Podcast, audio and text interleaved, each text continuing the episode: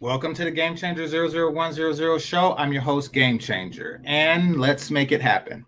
All right, so for whatever reason, The Pink Pill came up on my feed and entered my world again. Probably because I've been doing so many reviews on her, but y'all know how that works. Anyway, this time she had a David West on. Now, those of you who don't know, he is the husband of Cassie West, who is the white woman who had something to say about the Kevin Samuels situation. And, you know, the 35-year-old average at best woman's ability to level up. So he had something to say on that. But even prior to that, just seeing that she was live prompted me to do a response because I actually forgot about it. I actually forgot that I was going to do a video on how manipulative Kristalyn Karazin actually is. It is my stern belief that she manipulated Shera 7 to go after Jessica X. And then later she went to Jessica X like, oh, what did I do? I didn't do anything. I'm Kristalyn Karazin. It's kind of like what she did. And then she said, you know, our messages are aligned and, you know, we have more in common than you think. Basically trying to extend an olive branch to Jessica X after Jessica X just demolished Shera 7. So I decided to do the review on that. And then I started to listen to her and David talk. And I was like, oh, wow. This guy, and I spoke to him before on Obsidian's panel. I was like, okay, it seems like this guy's perception of Black relationships began with the Black woman, meaning that everything he knows about Black relationships, he learned from Black women.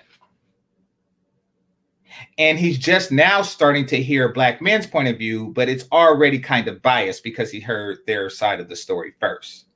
So it's more of a defensive position. That's what I'm gathering from him. So I called him, and I'll play that call later. So I called him to, or I called the Kristalyn Karazin show to educate him, to give our perspective. And I was censored. Yep. I got a click because, you know, I was about to tell that truth. Mr. Telephone Man. Yeah, it was one of those moments. Now, I want you to pay special close attention to the point that I was clicked on. But before we get into that, let me do the portion. Oh, by the way, I extended an invitation to David to join my show. To join this particular episode of my show so I can finish what I was saying. But before I do that, let me bring up the Shera 7 proof just so you can see the pattern and the method of manipulation that Kristalyn Karazin likes to use. All right, so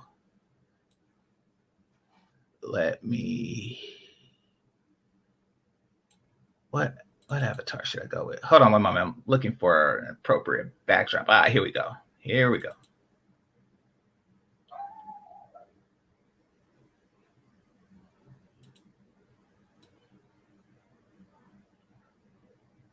All right. So there we go. And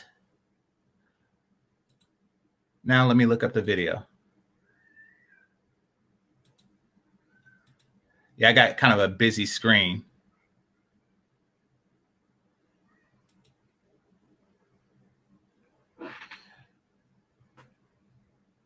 No. Here we go. Good side of being bad. And I wrote down the timestamp.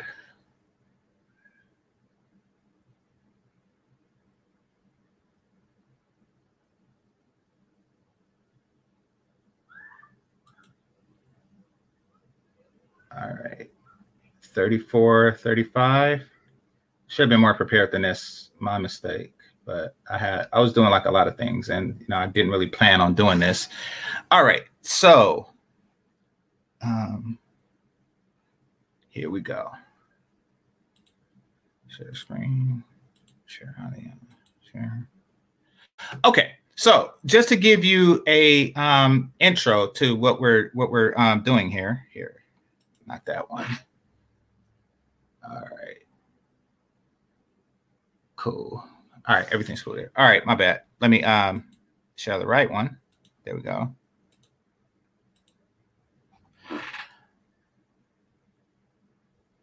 All right, so just a quick introduction to what they were talking about. Basically, this is Kristalyn Karazin and Shera Seven talking about the goods and bads of getting the bag.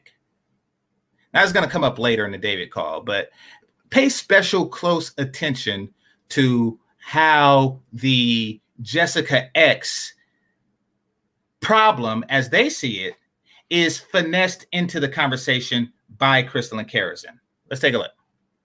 Take a listen, rather. And I think all of us know fair use. Know what I'm talking about. Let me go back a little bit more to get a little bit more context. All right, there we go. Value themselves, but either way, you know, it's not gonna work. That's the voice of Shera. I think I have to view it in a certain way because people, instead of doing the work themselves, will try to tear other people down so they don't have to, you know, get on that level because it's easier for them. Yeah. But I say, no, level up. Come get on my level if you want to criticize me. I don't take any criticism for anyone who's not on my level. So, I don't want to get into specifics, but I feel like between you, me, other content creators, we are really starting to strike a chord with women, and in particular, Black women. And the light bulb is going on. Oh, somebody gave me a Cash App. Thank you, Leah, for the Cash App. I appreciate it. Fair use. There has been an energy of Black women. It's almost like an enlightenment. Hey, you know, what Shera says makes sense. What Kristalyn says makes sense. What, you know, Tanya and all the other ones, it makes sense.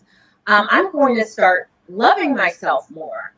I'm going to start getting in the bag. I'm going to start cooking. Now, right here, she's saying that her message is getting young women to get the bag. Now, I want y'all to see what she later says to David about getting the bag. Hold on.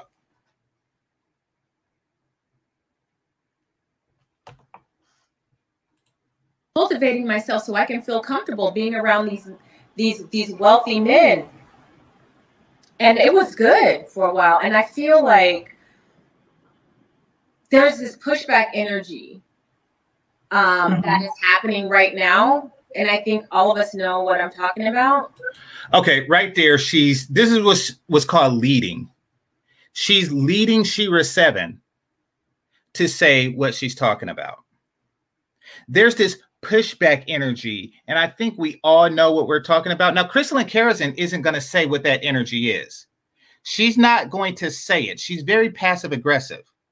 However, she is leading Shera Seven into saying it. Shera Seven is about to say it. There's this pushback energy, and we all know what we're talking about. You know that thing. Come on. Say it, Shera. Say it, Shera. So Jessica could come after you and make you look like a damn fool when you embarrass some poor girl or harass some poor girl. And you're probably getting sued. Better you than her. Go ahead. Say it. Yeah, I think we know. Pick Misha X. Okay. She said it. Yes. And Kristalyn Karazin gives a fake laugh. She gives a fake laugh like, ah, ha, ha, ha. Ah, ha. You said pick Misha X. That's so clever. Okay. See, putting any word before the word X, she would have laughed at. We know. By the way, the laughter is to encourage Shera to do more of it. This is a positive response. she just gave a positive response to something that Shera said. So it's going to encourage her to do more of them. But let's continue. And I want y'all to pay special close attention to who is leading whom into making negative comments about Jessica, aka Pikmisha X. Let's continue. What do you think that's about? What do you think that, I mean, it's one thing for the men, you know, like I understand the men feeling some kind of way about the enlightenment of Black women, but the women who do it, like what is going on there? Now y'all see, that's a question. The women that's doing it, what is going on there? This is her asking Shera the question, knowing that the answer is not going to be nice. Because no matter what, no one likes to be psychoanalyzed, especially if they didn't request it themselves. So no matter what the psychoanalysis is, it's not going to be positive because her views conflict with Shera's. So she knows that this is a perfect lead. She is leading. What is going on with that? Now listen to Shera's response, as she was led to do. What is that about? What is that about? Seeking male validation. Yeah, but yeah. And Shera takes the bait. She gave a very simple and poignant statement, seeking male validation.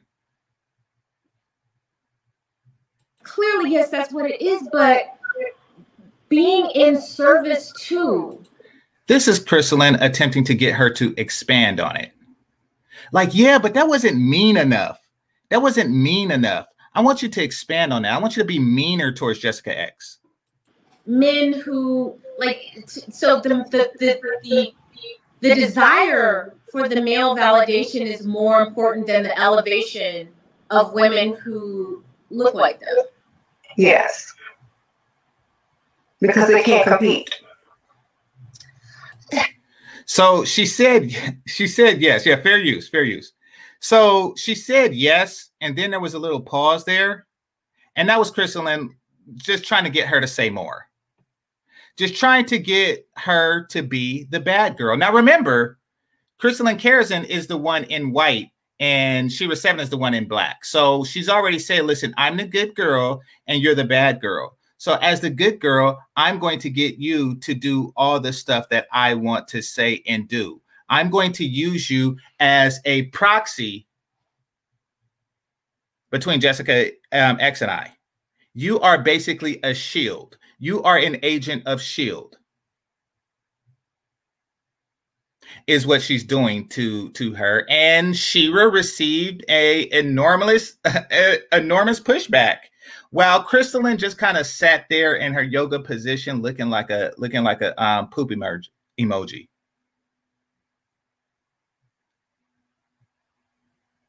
That's what happened. But let's continue. That's why there's no photo. Yeah.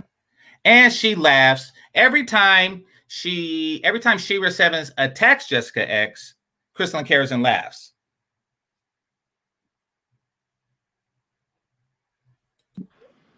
Because they can't compete. And what is this energy to put Black? Hit the like button. People, hit the like button. You see, what chicks like this does, what this road chick does, is she likes to say stuff on a public platform, knowing that other platforms are smaller. I want to increase my platform. So when she shut me out, I can go to a bigger platform and tell them the truth of what happened. Hit that like button. That helps my channel grow. Hit the like button. Black women in their place in particular, you know, into saying, no, no, no, you think this is what you deserve, but I'm here to tell you as the arbiter of all things, you know, of the things that you want. Anyone I can't see. Huh? I don't trust anyone that I can't see, first of all. We don't know what she looks like. Mm-hmm. We don't know how wide she is. We don't know how many teeth she's missing. We don't know what gang signs her teeth. Y'all see what's going on here? She is encouraging this behavior in others. Are throwing, if she does have any. Right, if she has tattoos on her chest. We have no idea what she looks like. And that was a shot at Danica, I'm sure. But of course, if she ever wanted to recruit Danica and she was like, she'll come like, I never, ever, ever did anything. I never, ever, ever did anything. Why are you coming at me? I never, ever, ever. I never, ever, ever. Looks like, because I think a lot of what she's doing has to do with self-esteem, and so we don't know what she looking like. She could have had an abusive parent. See, this is what I mean when I told you that people don't really like being psychoanalyzed, especially by somebody who's making up crap. They don't like that. So now Shera Seven is just making up crap, saying that the teeth, the abusive parents, et cetera, et cetera, et cetera. Any pushback is routed to Shera Seven, while Kristalyn Karazin just sits and wait for the opportunity to laugh again, to encourage her to do it some more. She's being led. She's being led. She could have, you know, she could be in a bad relationship. A black woman could have stole her man, the one that she really wanted, or he could be cheating with one. We don't know. Right. Now, it's very, very difficult. It's easy for people who want to stay anonymous to make certain assertions and dispersions about people.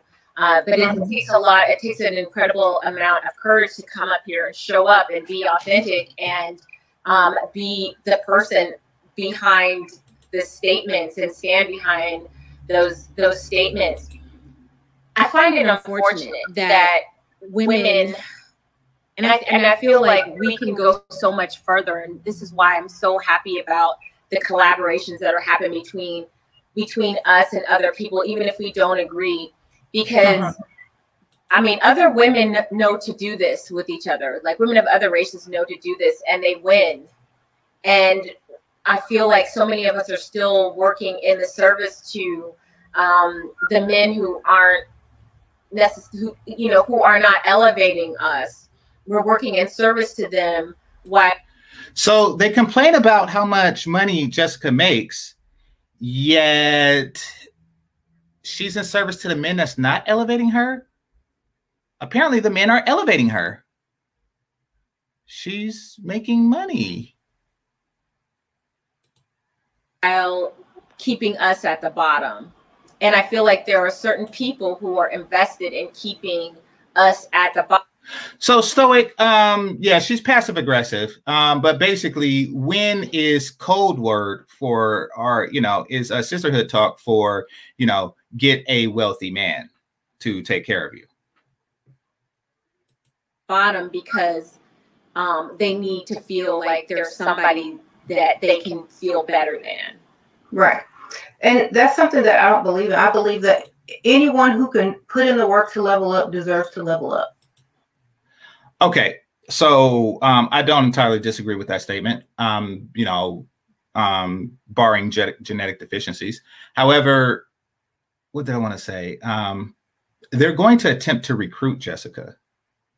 I want y'all to pay close attention to that. They're going to attempt to recruit Jessica. You know, and if somebody tries to keep you down, it's because they're afraid that you're going to rise past them. Oh, and also Kristalyn uses words like them and they, et cetera, et cetera, et cetera, when she really means Jessica. This is just her way to keep the fingerprint off the gun and hand it to Shera. And if you rise past them, it's going to show the world that, you know, hello, that's the only reason why they were trying to keep you down. It's because they were afraid that you would rise past them. Like, we don't worry about keeping other people down.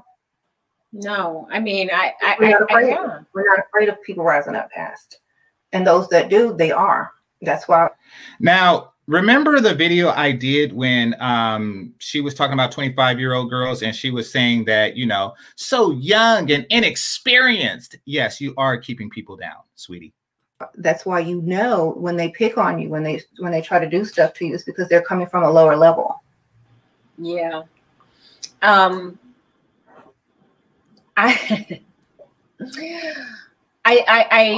think that certain people are threatened because what we do actually does have success, that we actually have helped many, many women.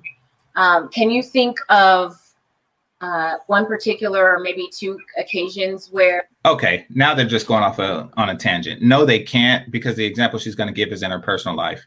When I was just reviewing a video earlier, where a woman was thanking Kevin Samuels for helping her find a fiance. So she's now engaged. So yeah, but y'all don't do that. Y'all are going for those Applebee's gift cards and thinking that's a level up, you know, because it used to be Sizzler. So yeah, that's where you're at now.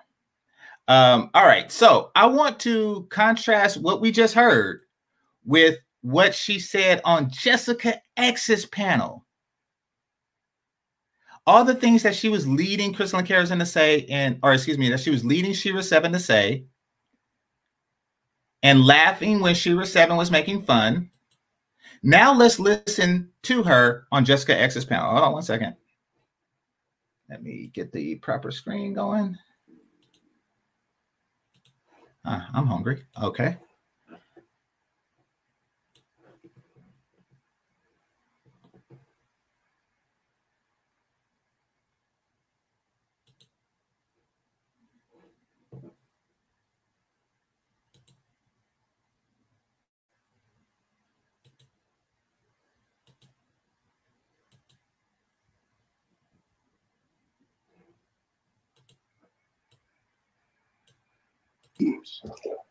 That they thought that a black man was one way when it turned out he was something else. Okay, I'll go along with the first time. I get that. You get back the first time, you were young, didn't know any better. Fine. I'll grant you that. But when you're like, I'm 52, when you're, you know, a Gen Xer like me as a black woman, and that's going to be your argument, and you're in your deep 40s, staring down 50, sis, it's something about, if the argument is to be believed that you didn't know thus and so about dude, it's something about you that keeps attracting those type of men into your life. It's something about you. And that needs to be examined. That's if that's going to be the argument with Kevin Samuels, I'll go along with that, then it's something about you. Okay, so Kristalyn is here, so I think it's right to give her chance to respond and give her perspective. Hi, Jessica. Hi. I'm willing to have a conversation with just you, but the way that these panels go, I'm really not interested in speaking with Mr. Fantastic or... I'll drop down, no problem. No. If you and I can talk, then I'm okay with that. What happened about that? Mr. Fantastic? Fantastic has got.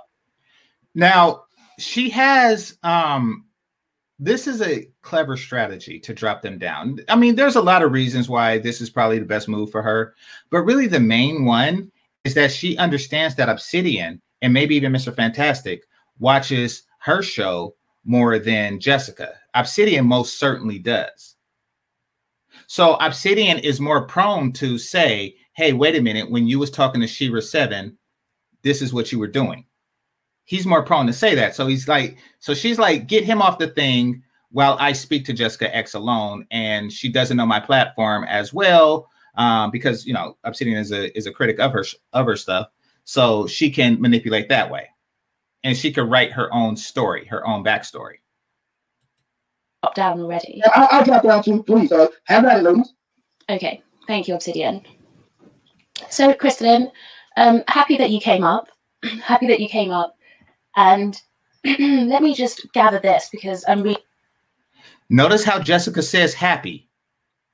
She didn't say glad that you came up. She said happy. Reading from your super chats. I didn't catch all of your comments, but from your super chats, you're upset that I, maybe not upset, but you've obviously noticed that I've made 3 videos with your name in the title. So do we want to go from there? Well, actually, I don't really, I think you've clarified that for me. Part of the reason why I kept super chatting is because, congratulations, you did get a lot of super chats, but I didn't think what I was saying was being read. So you've made your... So notice she points out you did get a lot of super chats, but before she was saying that men that won't support you or something of that ilk. Yourself clear. So that's satisfactory for me. What I did want to say is this, there's a couple of things that I just want to clarify, but honestly, I really don't want to get into a debate. You know, if you have some questions that you want to... Because you would lose. Like, you don't want to do it, but you want it to happen with Shera Seven. To ask me, you know, I can stay on for a little bit, but I just want to clarify a few things in regards to Kevin Samuels. And I think this is a good time for me to clarify. And I hope that once I say what I say, I don't have to keep saying it. So in regards to Kevin Samuels, yes, I went on his show. Yes, he was very kind to me. He even gave me a wrench. I admire the format of his show. I've even adopted some of the things that he's done to make my show better. I think that imitation is the highest form of flattery. So when I called in his show, and as Mr. Ali alluded to, I probably should have done more research about what he said. But what happens is that when I study someone, or if, well, I'm sorry, when I agree to go on somebody's show, I pay more attention to their content so that I'm better informed. So that's what I did. So the weekend before I was scheduled to go on a show, I think it was supposed to be on a Wednesday, he was having a discussion with a woman who was the mother of twins. She said that her husband was abusive. And without asking her about what the abuse was, he told her, because I guess she decided to leave. Without even... So basically, this is why she threw Kevin Samuels under the bus, and she didn't evaluate any of the stuff Shera Seven, you know, says, but we'll get into that. Asking her what... Actually, we already did. Check the previous video. I think it's called, will you treat Shera Seven the same way you did Kevin Samuels? And she didn't, just like I predicted. The abuse was, he totally dismissed it and said that she should go back and beg his forgiveness and beg that he take her back. The second thing that he said that I thought was really bad was that he said that single mothers should give up custody of their children if they want high-value men. That is, while I created a initiative called No Wedding, No Room, and I do want to call attention and find solution to the 72% out-of-wedlock rate of children being born, not the 72% rate of Black women being baby mamas. That is not true. Ah.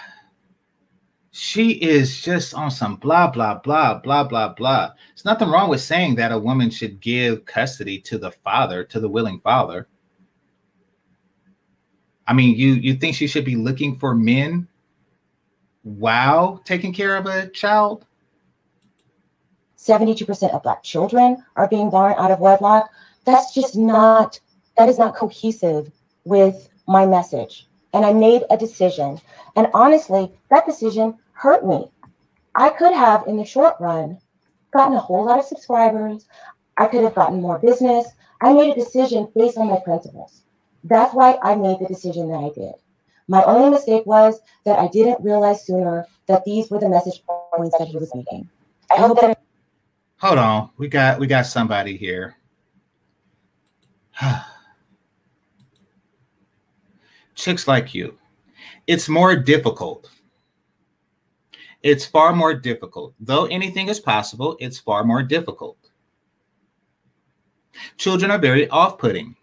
Her responsibilities will be divided by doing so. Just like it's very difficult to be a student mother, a working mother, a mother, it's difficult to be a single mother.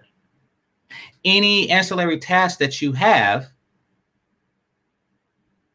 your attention and focus will be divided between you and the child. That is why it is more difficult. But like I say, anything is possible. Kind of like it's more difficult for a fat woman to be a ballerina, but anything's possible. Something like that.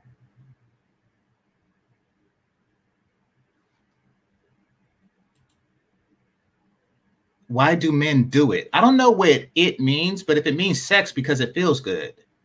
Like, who haven't taught you that? Who haven't taught you that? Are you a virgin? Like, did you just like lay on your back with a penis inside you? Like, why are you doing this? I don't get the sensation. Like, what's, I don't understand your brain. I don't. Oh my God, I thought you had glasses on. That's just your eyes. Okay. There's nothing wrong with that.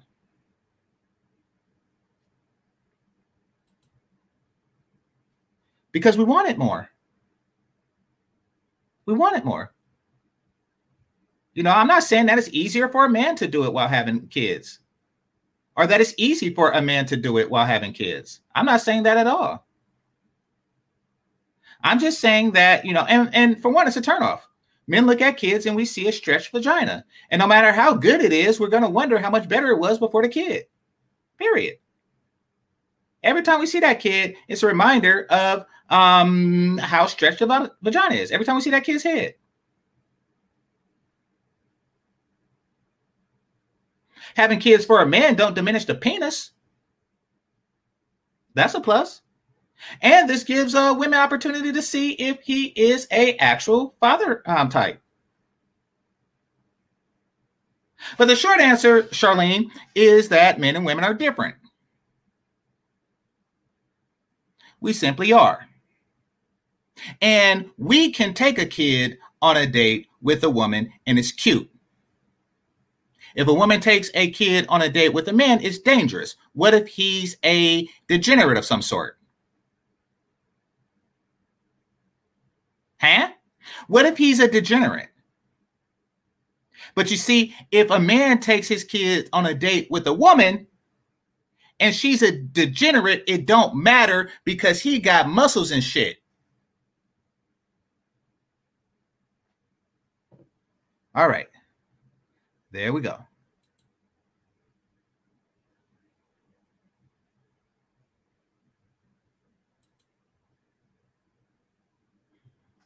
I don't see the problem. Oh, that's because you that chick. You that chick who think that men and women are different. But when I asked you to suck my penis, you said no. And men don't turn down sexual opportunities. Men and women are different. You think that they're the same. They're not the same, nor are their situations. God dang it. All right, let's continue. I've made that clear. The second thing that I want to make clear is this. Jessica, I don't tell Black women to solely date white men. Black women have a 2 million deficit. She does it in code. It comes to marriageable Black men in the United States. I don't know what it is in the UK. I just know what it is here. And it has created an imbalance that has caused Black women to suffer in a way that doesn't allow for them necessarily to maximize their marriage possibilities. You also have to factor in, and this is where I want to talk to you about colorism. When you're talking about colorism, there is actual statistical data that Black men, by and large, marry. So y'all see what she just did? I don't say to women to date Black men, but colorism is a Black man thing. Y'all see this? Y'all see this? Y'all peep what's going on? The highest percent darker skinned Black women get married last. If you'd like to see citation needed, that if you'd like to see that data, I would be happy to send it to you so that you might be able to get some perspective on this. My drive is this.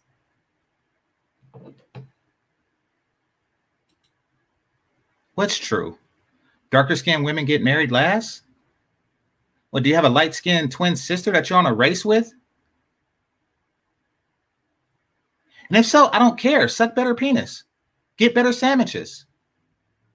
That's on you. I don't care about your damage. Where's my sandwich? It's not racism. Listen. I got picked last.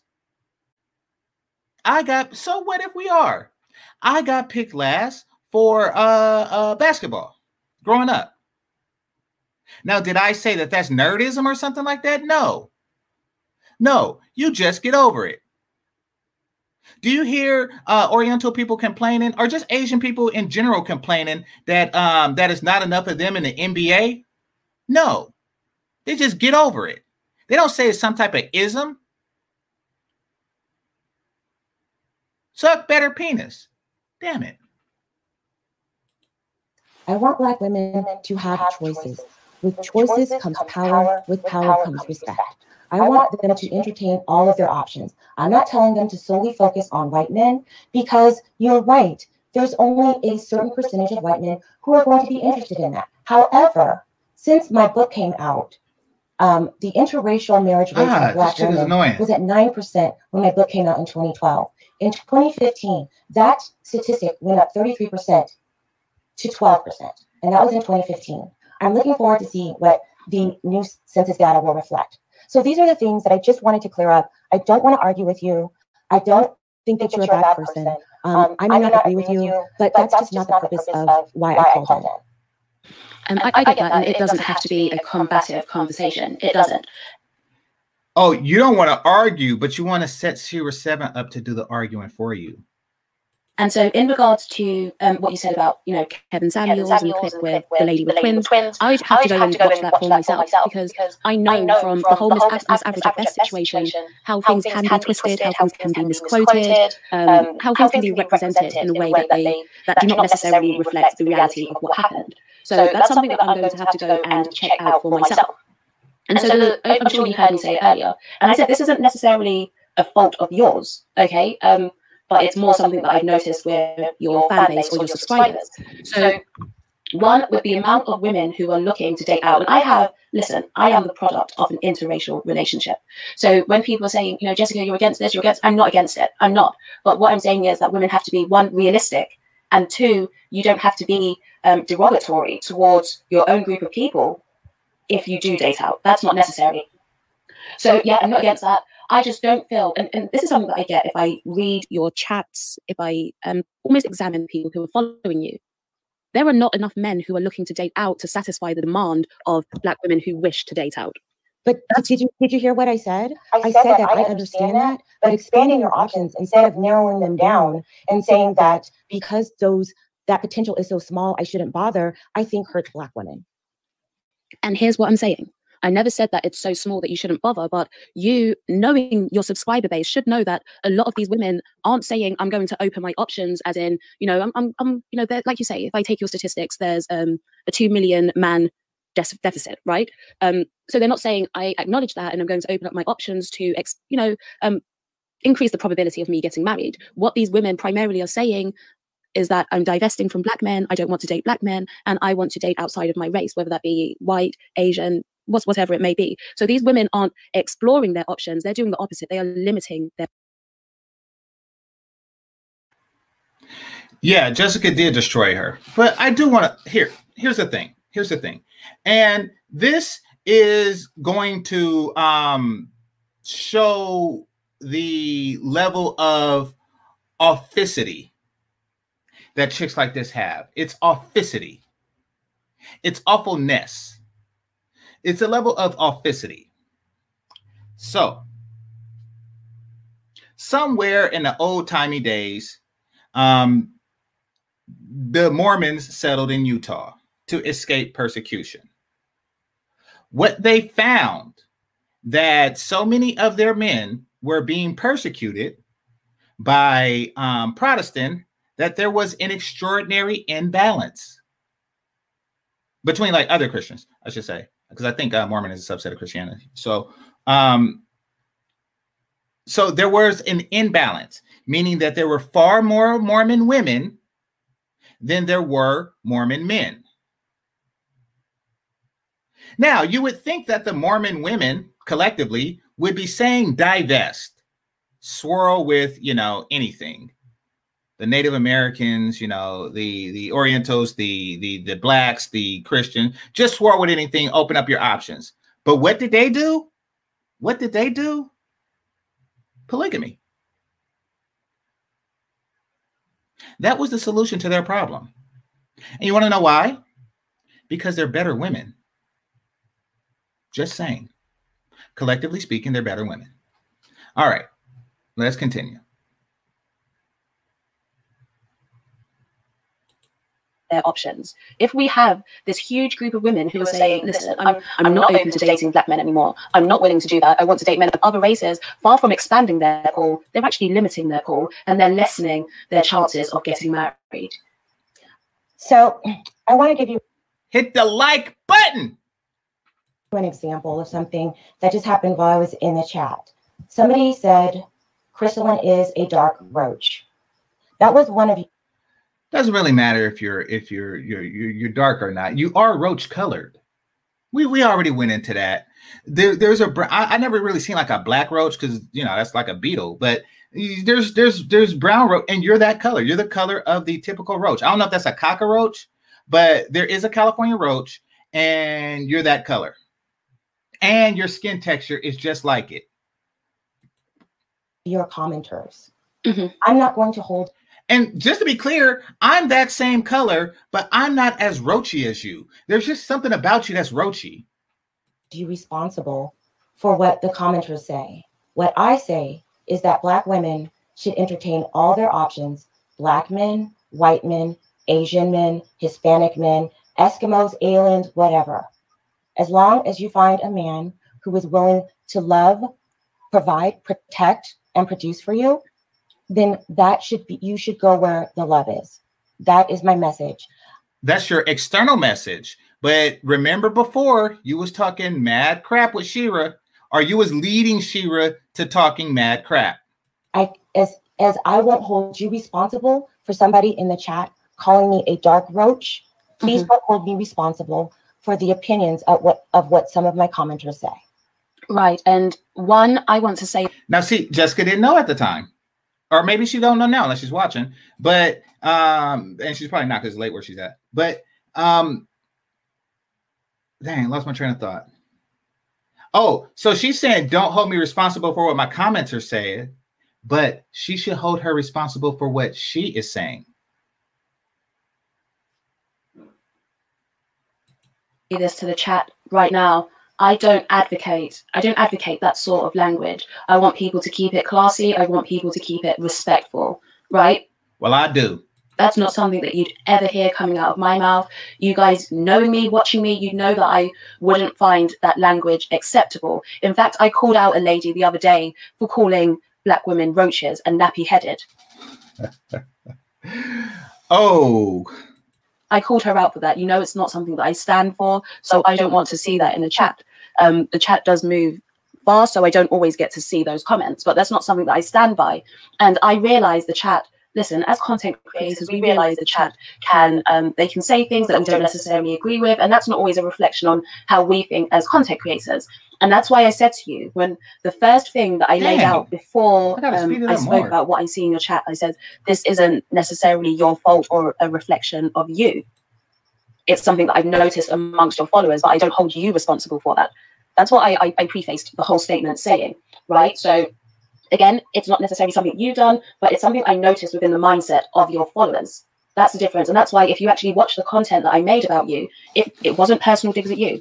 It wasn't. It was me speaking on the mindset of the people who were watching and the people who were following. And that's mainly what I focused on, because at the point, as I say, I was reviewing Kevin Samuels. I was reviewing the whole average at best situation and why women were so enraged at the thought that he called a woman average. Why is it such a bad thing to be average? Why are these women so angry? That's what I was examining at the time. As opposed to it being an examination of you specifically, it was more an examination of the mindset. And your channel is one of the channels where I could see that mindset exemplified, and that's why I chose to cover it. What would you say to Kevin Samuels' comment? He says, in addition, you treated with nothing but respect, and subsequently, you've gone over half a year of consulting me and my platform. No justification for your persistent, direct discussion of me. What would you say about that? I would say this. And Kevin, I'm glad that you're listening. Again, I was prepared to go on your show. I think we were booked for Wednesday. I like to prepare before I go on the show. And I listened to I don't know if it was live at the time or if it was a rerun. But again, in this particular show that I heard you say, and it wasn't just me in the room, it was also my mentor, who is very, he gives me very good advice. He is what you might deem a high-value man. And he asked me, after you said that a woman who claimed that she had been abused, you did not even ask her what the abuse was, and you told her that she should go back and beg his forgiveness. And then when you said that single mothers should give up custody of their children in order to pursue high-value men, that is against my principles, and therefore I couldn't do it. Also, the things that you... Now, the stuff that Shera Seven did isn't against her principles. That stuff is okay. But this is against her principles. Say are not correct. My goal is for Black women to win. And why does she keep restating her goal? This is... So I understand that you have your agenda. You're a man, and your interests are not going to be the same as my interests. So when you say that by 25, like a woman like Jessica, who is appears to be a lovely woman, who is 25 years old, and you deem her in the danger zone, when the average marriage rate in America is 28 for women and 29.9 for men, I take issue with that. I'm not necessarily taking issue with you personally. I think that you are a very well together put man. I don't deny that. I think that you have made some incredible success. I also believe that I've also gotten some of the way that you run your show and the software that you use. I've adopted those things. I don't deny them. But again, those are my principles. And what you said that day are against my principles. It's just really that simple. So here's the thing, right? Again, like I said, I'm going to go and have a look at that clip, and then I'll make my decision from there. But I don't think the danger zone is a bad thing. I don't. Here's why, right? Because if we're saying that the average age that a woman gets married in America is 28.9, and I believe here it's slightly higher, right? I think it's about 30 years old. What that's showing is that this is the age most women are getting married. Most women are either searching for their husbands just before that age, hence why the danger zone starts at 27, and by 35, really and truly, see me post in the chat. If you hit that, it will bring you up onto the panel. And I want to apologize for what's going on. I want to apologize to you for that, because I know that this is nothing to do with you. You're probably wondering what is going on, what's happening, and for what. Okay, and now we get what the hell is going on?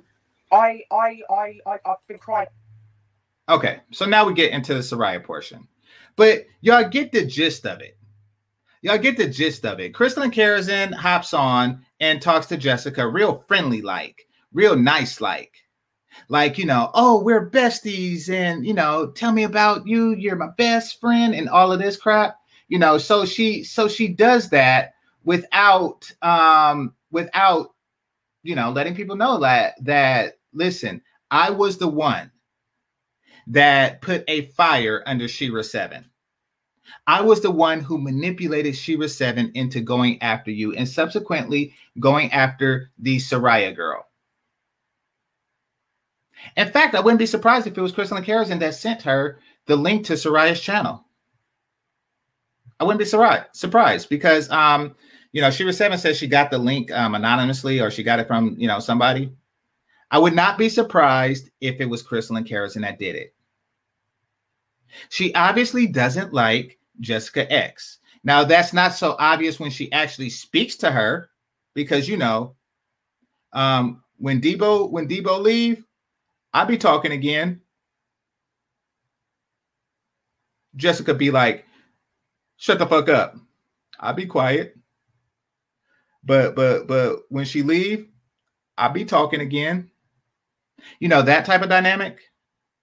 She's not going to go at her directly. She's going to try to, manipulate her minions into doing it. And she fell for it. And this is the results. This Soraya girl is the results.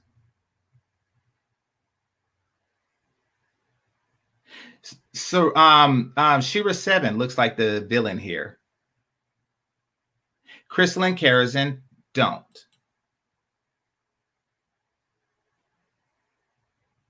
All right, so now that we understand her manipulation tactics, I'm going to go into the David situation and the call that I was on her show earlier.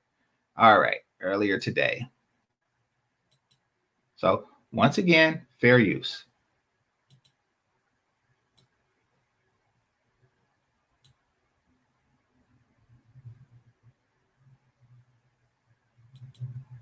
All right, let me get the emoji up. Give me a second, y'all.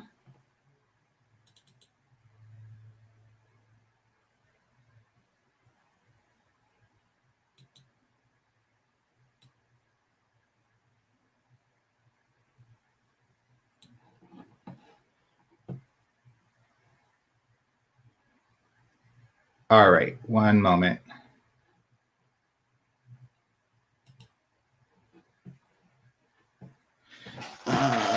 $122.46. So on our last video, I came in at $122.46, but I'll go back a little further to get some context. Y'all know how I do. All right. And all right, fair use.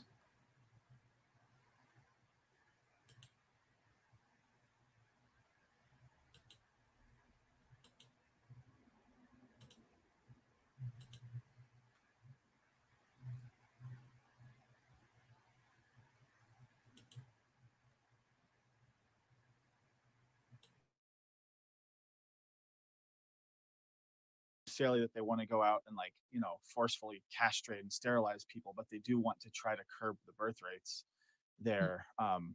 Whereas you have people like me who are like, hey, everybody should have more kids. Yeah, but I mean, when you say everybody should have more kids, do you think everybody should have more kids if they can't, you know, take care of them, feed them, clothe them, make sure they have access to proper health care, have, you know, safe places to live? I mean, like, how far? I understand why people have that concern sometimes. The thing is that the people who generally have that concern are like middle class and above first world residents.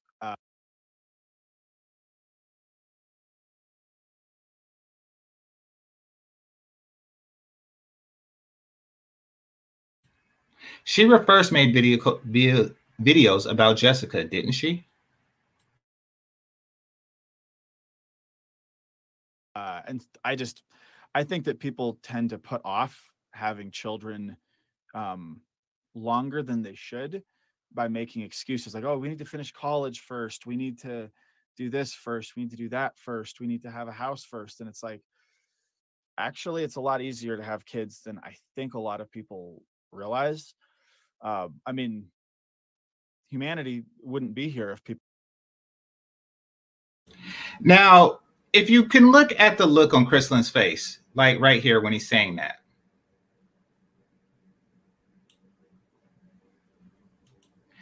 Basically, what this guy is saying is, you know, you don't need so many luxuries just to have a kid.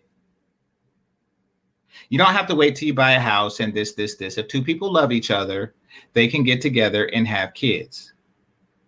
And if he's responsible with a promising future, then, you know, there's nothing really wrong with that.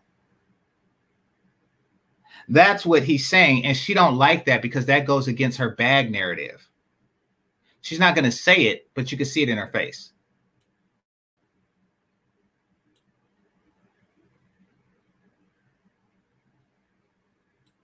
People weren't having children, even in like actual like squalor, you know, horrible survival situations for all of history. So I don't think that's a super big concern for most people. Like, because most of the people that say, oh, you know, we need to wait till we're ready to have children. It's like, you're like a 32-year-old, you know, person with a college degree who's already been married for like 6 years. You just want to wait until what? Your college debt's paid off. And he's right. In this instance, he's right. See, I don't know if David is like wrong on his things or is he just misled? I think it's the latter.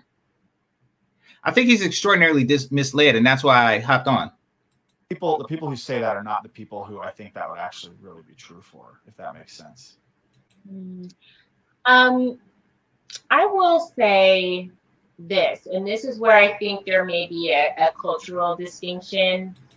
Okay, pay attention. She is about to define aspects of Black culture to a white man, and she's about to give her interpretation of it. Pay close attention to this. Because keep in mind, he grew up not really understanding, not around many, if any, Blacks. Because in the Black community, and this is where I think it's different. Black culture is learned through Black women. Like, people's interpretation of Black culture often, far too often, comes through Black women, with movies like Waiting to Exhale, Color Purple. That is how they choose to show the image of Blackness to the world. So they can be a perpetual victim that requires white knighting. Hence, welfare. Different. We have a really high incidence of fractured families. Mm-hmm. So I think what you're talking about, and correct me if I'm wrong, I think what you're talking about is two married people who have good values, and then and then they build a family, and maybe they move to, I don't know, Oregon, to a place that is affordable, and they have children, and they're able to provide. The challenge that Black women face is that we have the lowest marriage rates and the highest divorce rate. You also have the lowest get me a fucking sandwich rate. Y'all have the high. Y'all have the lowest rate of getting me a sandwich. The lowest. Now, don't get me wrong. Getting me sandwiches has been up, you know, about 8% this year, or excuse me, in 2020. In 2020, get me a sandwich has risen about 8%. But it's still low. And the thing is that every man knows, like, who's most likely to get a sandwich. And it ain't you. Raise your getting a sandwich rate and then watch your marriage rate rise. Also, lower your obesity rate. And telling Black women to, you know, have as many kids with in certain situations. Uh-oh, Game Changer is on. I'm gonna. Now, did y'all hear that? Did y'all hear the uh-oh? Did y'all hear that? Like, I'm automatically the bad guy. Uh-oh, Game Changer is on. She didn't say, oh, hooray, Game Changer is on. Or, this should be interesting. I get an opposing point of view. No, it's all, uh-oh, Game Changer is on. What did I ever do to this roach? But y'all see? Y'all see the hatred? Oh, and I didn't even read the chat room. But I know that was just like all kind of crazy. I'm gonna let him come on. Telling them to have as many kids as possible, and under these circumstances is not safe, you know. I will say that, like, obviously being a Christian, I would say that being married first should be, like, you know, your kind of prerequisite for having children. Like, I'm not saying, like, just have children no matter what. I'm saying get married, have children, in that order, ideally. And when I say that, I think you know, I think that more people should do that. I think that we could build a better world if more people, you know, got married and had children. And I think that a lot of times people don't realize, because this certainly happened with me when I had children, got married and had children. People don't realize that having children as a man forces you to get your act together. And it forces, not that, like, it's just, you know, a total bum is just going to become a good dad overnight. but like a guy who, you know, has a good work ethic and, you know, maybe has been just kind of coasting along, making enough to take care of himself and spending all his free time backpacking, shooting guns, whatever. That's the kind of stuff I did. Suddenly you have a wife and kids. Like, you know what? I got to work more. I got to make more money. And I don't actually know what backpacking is. Like, I picture a guy on a mountain with a big backpack. But it seemed like that would be called something else. It seemed like that would be called, like, you know, foot traveling or you know, journeys or something, or just like mountain hiking, or it seemed like that would be called something else. I think that in a lot of ways, if you're already kind of have a head on your shoulders and are, you know, have some values and kind of. Yeah, thank you, Michael. It seems like mountaineering is a better word for that, but like backpacking doesn't really sound, because it puts the emphasis on the equipment, not the, you know, not the person. You basically, you know, taking backpack and making it a verb and saying that this is a thing. Have a good foundation. Kind of like you don't call shooting gunning. Having children will make you a better and stronger person. So that's not the same as like every single person will be better if they have children. I mean, that's the ideal, and I agree with you. Yeah. If all conditions facilitate for that to happen. I'm normally talking to like a very explicitly Christian audience when I say these kind of things. So basically what I'm saying is like, hey, you know, people in church, good people with good families, like, don't wait until you're 30 to have kids. Start having them sooner. Don't just have 2 kids like the classic American family. Have 4, have 5, have 6. Well, I've met 4, so yeah, you're doing great. Yeah, game changer. Would you like to contribute? Do you have anything to say about? Yes, I do. That's why I came up. That's me talking after recording, but listen to the recording. This conversation.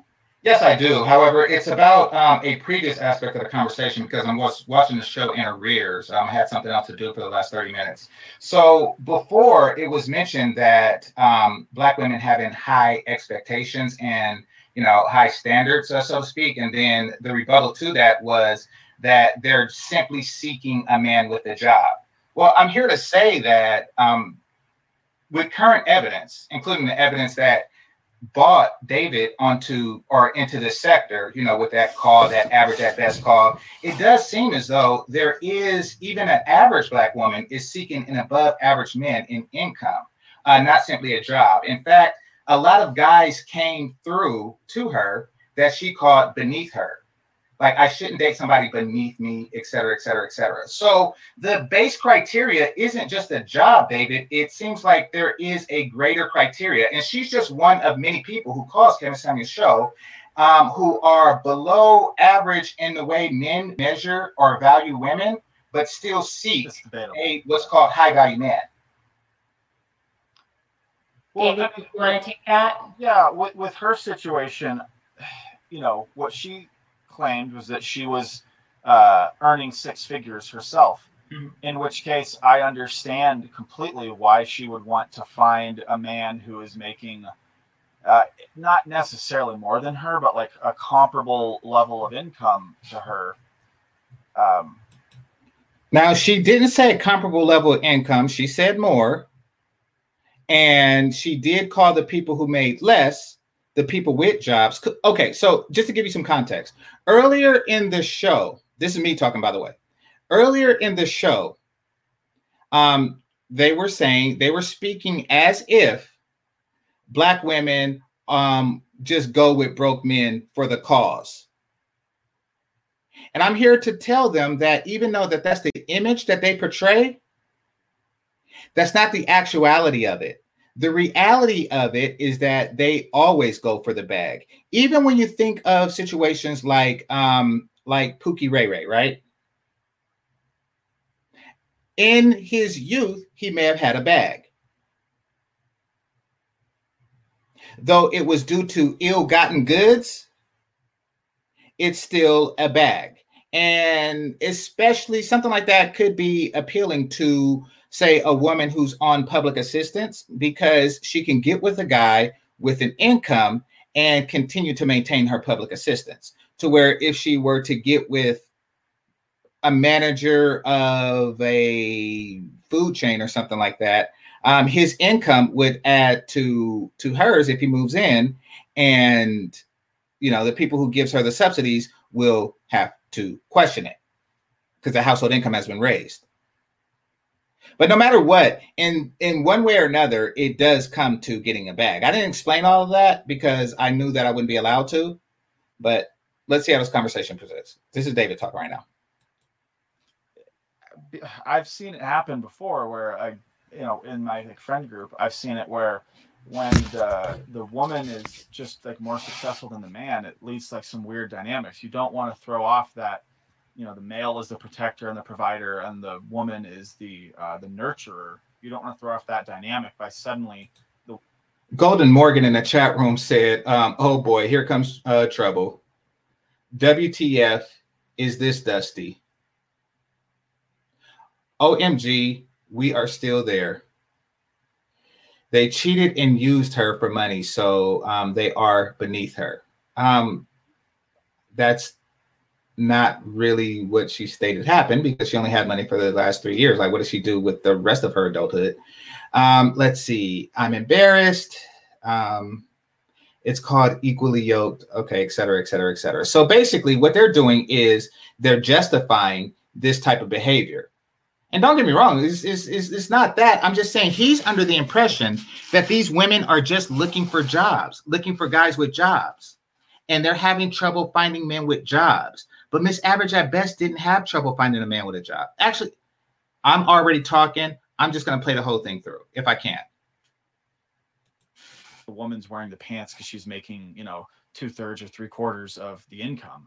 Mm-hmm. So I don't really feel like, obviously not every woman should be like, no, I'm only holding out for a woman, for a man who makes, you know, 6 figures. That would be ridiculous. And you overlook a lot of good guys. And that's just a very simple metric. That's not taking into account the cost of living in different places. You know, looking for someone, a woman who wants a man who makes 6 figures in Eastern Oregon is asking for a whole lot more than a woman who lives in San Francisco asking for a man who makes 6 figures is asking for. But yeah, I don't like, you know, you called that woman average, but she was thin. She was fit. She seems to take care of herself. Well, I mean, Kevin kind of coerced her to that, but that was even then just talking about her looks. Even if her looks are average, that doesn't mean that she's average. And I just want to say too, I didn't bring him up. Game Changer did, and you responded. I just want to refresh people's memory. In that particular situation, I just want to, you know, make it clear. He did ask her to rate herself, and he said, you can't use a 6. And he said, you can't use 7. Or was it a 6 or 7? You can't say 7. And then he said Beyonce is an 8, or he considers Beyonce an 8. So now I want to point out also that David gave her a 7.1.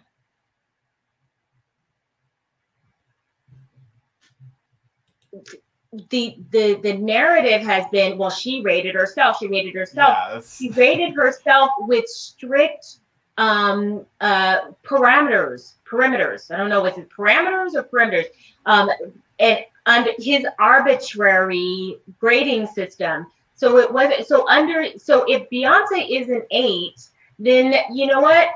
I'm a 5. You know what I mean? So that sort of constrained her a little bit. And Kristalyn, I assure you, you're not a 5.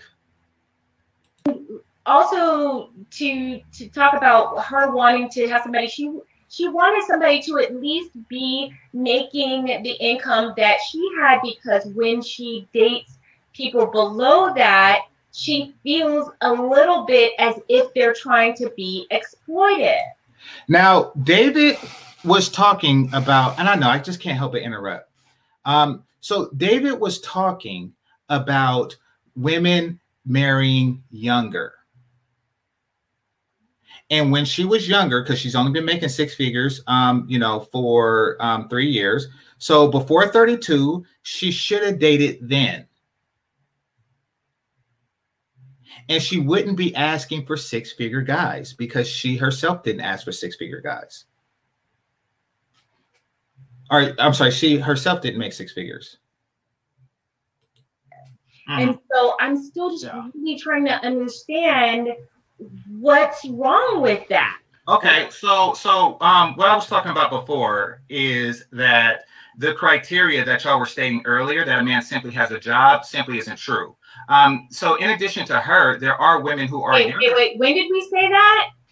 You said that earlier in your video, or at least David did. That's a little bit of a twisting. What I said is that I've seen women get like insulted and piled on simply for saying, for basically for expecting a man to have a job and be, you know, a person. Oh, okay, that's what you said. Okay, so I'll look it up, but I don't think it was that benign. But I will look it up again. So that seems like an outlier. That's not. That seems like an exception more than a norm. Normally, and like we have channels like Kristalyn Karazin's friend Shera Seven, who specialize in teaching women, primarily Black women, to finesse what's called the bag out of men, and they use methods that quote unquote witchcraft, deceit, lies in order to do so. So now remember what I played for y'all before. Kristalyn Karazin was literally talking to Shera on how to expand their witchcraft. And trust me, I got the clips on that. But yes, they want to expand their witchcraft to find millionaires. These chicks are not looking for somebody on their level or et cetera, et cetera, et cetera. They are looking for the bag, Kristalyn Karazin included. Now, she's not going to let Mr. David West know that, and she's going to take all precautions to assure that he doesn't find out. But Game Changer is gonna let you know, but you gotta hit that like button. So it's a lot more complicated, and it's obvious that the intention behind it is greater than finding a man simply with a job.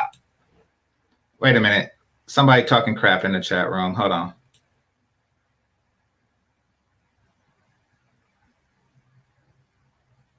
Game Changer is one of those incels. Well, okay, but I have a job.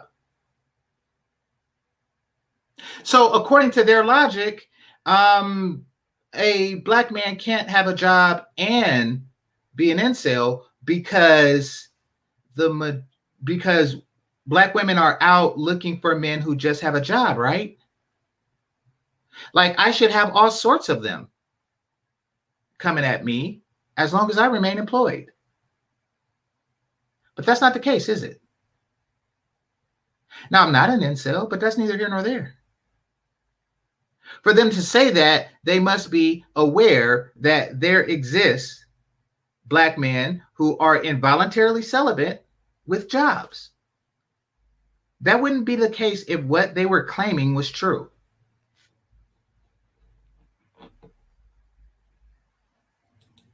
In fact, through all of these shows, whether it's Kevin Samuels, whether it's Kristalyn Karazin, whether it's Shera Seven, there isn't a group of women who are out there saying, hey, I just want a Black man with a job.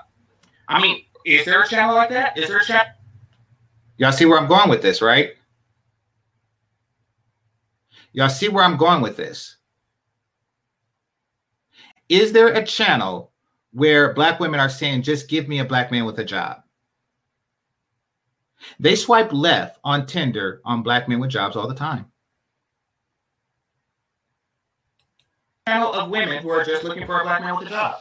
Okay, so I have to. I'm a little confused about why you're. What I'm saying is that the. No, you're okay. Listen, I let you speak. I let you speak. But I was clearing up your confusion. But go ahead. Okay, you can't clear up my confusion unless you know what I'm confused about. Go for it.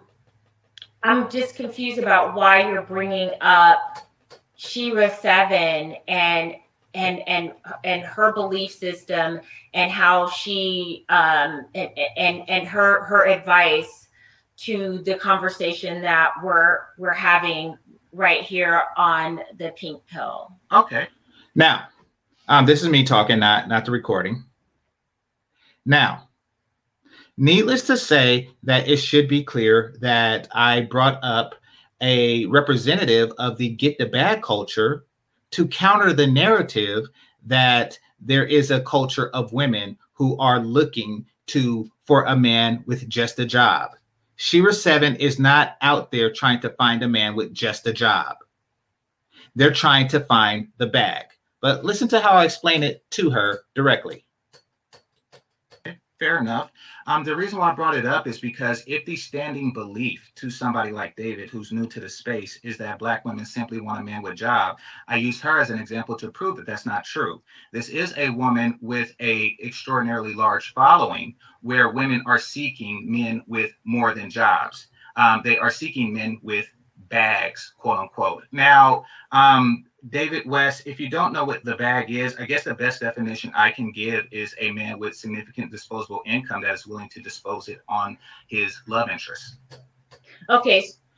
Now, now I explained what the bag is. Let's see her response to this.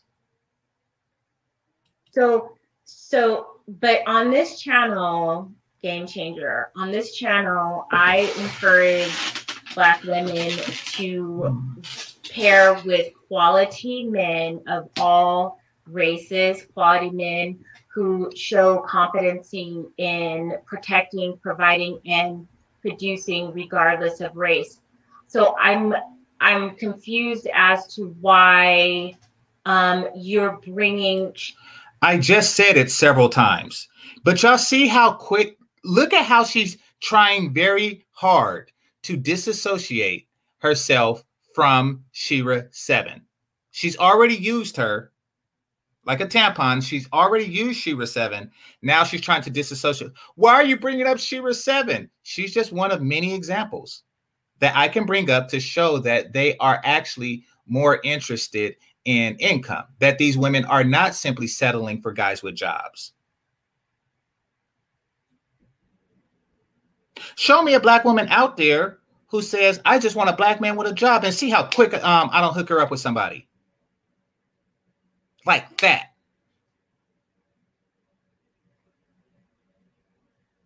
I just want a Black man with a job. All right, go to UPS.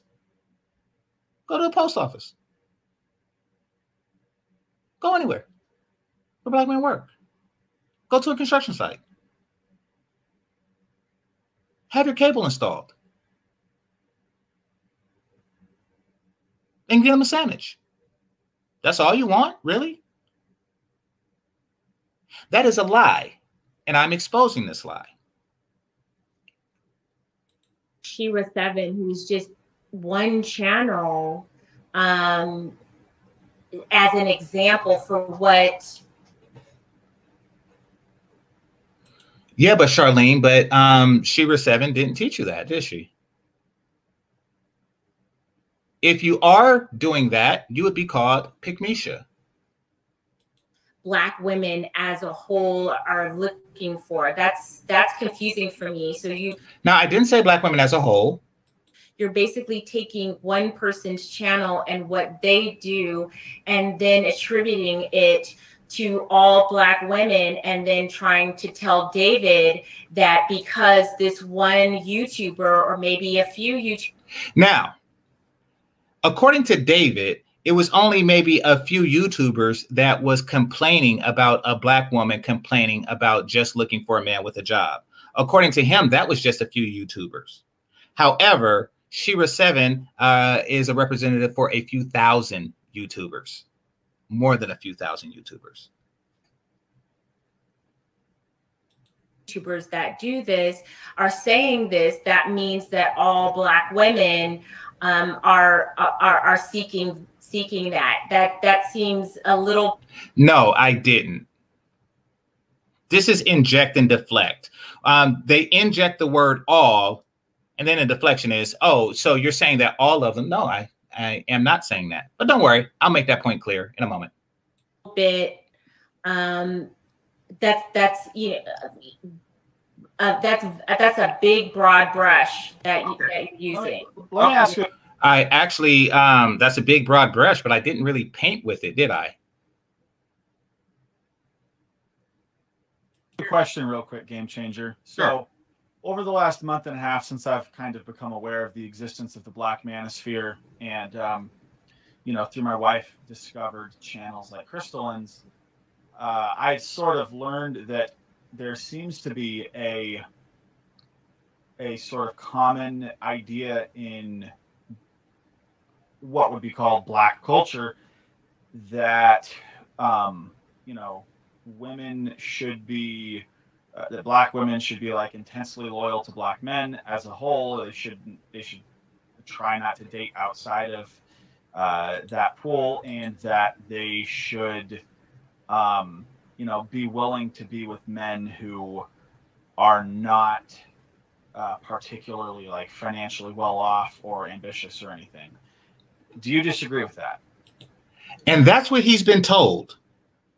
That's what he's been led to believe by people like Kristalyn Karazin, that the manosphere is full of poor Black men who are saying that Black men or Black women should date poor Black men. Now, I use Obsidian as a counterexample, but I mean, like, why would he think that, considering that he heard Kevin Samuels? In fact, name the one. Like, hey, name the one. Name the member of the manosphere that is doing that. I should have said that. I should have challenged him with that. That the push for such a thing exists. Yeah, that's kind of one of the predominant like relationship theories in Black culture. Do you disagree with that? Because I've been kind of learning about this, and that it seems to be fairly well documented that that is the case. Okay, so I can understand that an impoverished man, really of any race, would be a subset of a culture to push that women date men for reasons other than money. I'm not really sure if that's a Black thing, but if you live in a trailer, you're tall, you probably would try to put into your culture a woman should be with a trailer guy and he's tall because he has character or something like that. So yeah, I mean, I'm sure that exists. When you were on Obsidian panel, I don't think that's Obsidian's case at all. He would be the exact opposite. So okay, let's put it like this. If there is such a push, I haven't seen it, but I can understand why it would exist. So you can understand why that idea exists, because you're here acting like, you know, it's if that idea exists, then why wouldn't women want to push back against that? No, so listen, it's men are going to promote themselves no matter what. And if you just so happen to be a poor man, then you're going to, you know, promote into the culture that, or you're just going to better yourself. Yeah. Well, many don't. Those who don't promote into the culture that you should date based on this, not money. So I get that, you know. And yes, if you are impoverished, you should better yourself. Now, I want to answer Kristalyn Karazin question about why bring up Shera Seven, et cetera, et cetera, et cetera. I'll answer it again. So I wasn't saying all women, just to be clear. I was using her as a sample or as an example of the push. Now, because she has, you know, I think over 100,000 followers, and, you know, many people who watch her on a regular basis, it is a far greater example of what direction the culture is going in than David's example of, you know, a couple of guys saying, you know, coming down on a woman for wanting a man with a job. So, yeah, David, a lot of women, a lot of Black women, not all, a lot of Black women are seeking something called the bag. Something extraordinarily more than a man simply with a job. I would say too that Shera, from what I understand, I've only recently started. Y'all see how she's distancing herself from Shera?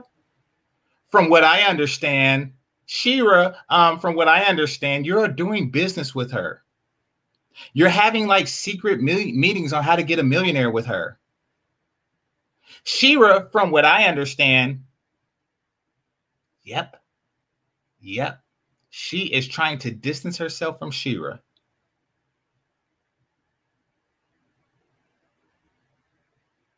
See, she don't want this white man to go to Shera 7 panel or show, because then he'll be like, what the fuck?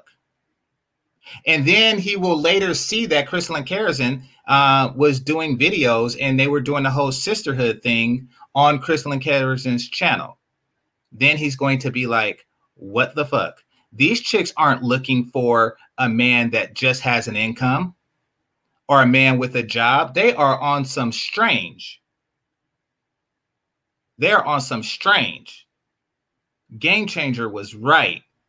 The culture I was led to believe that black people had, and by led to believe, just told by Kristalyn Karazin, is actually something completely different.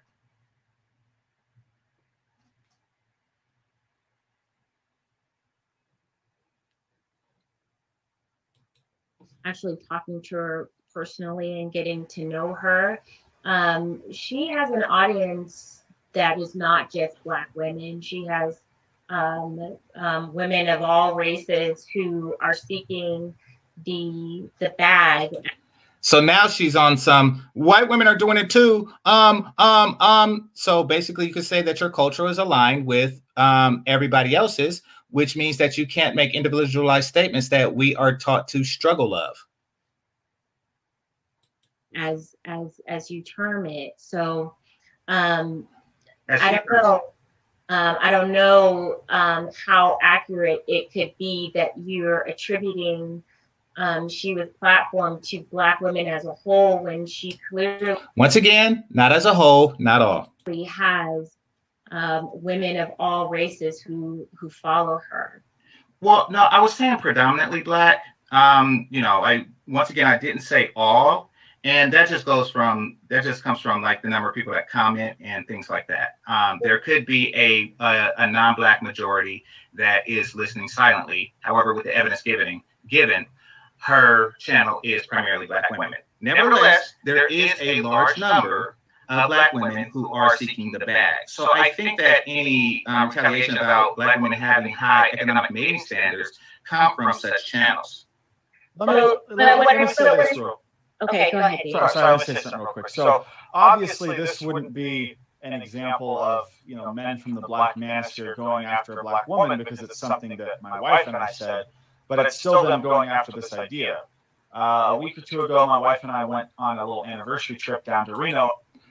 Okay, listen to this Reno story carefully and get the lights up. On our way back, we filmed a video which she uploaded to her YouTube channel, just a quick kind of cell phone video as we were driving. Okay. And in it, we talked about the difference between like kind of being with a man who temporarily isn't really making any money and is kind of struggling, and a man who's like kind of stuck in a lifestyle like that. You know, we gave examples. Like a friend of mine who, you know, his wife's a nurse. He went to Yale Law.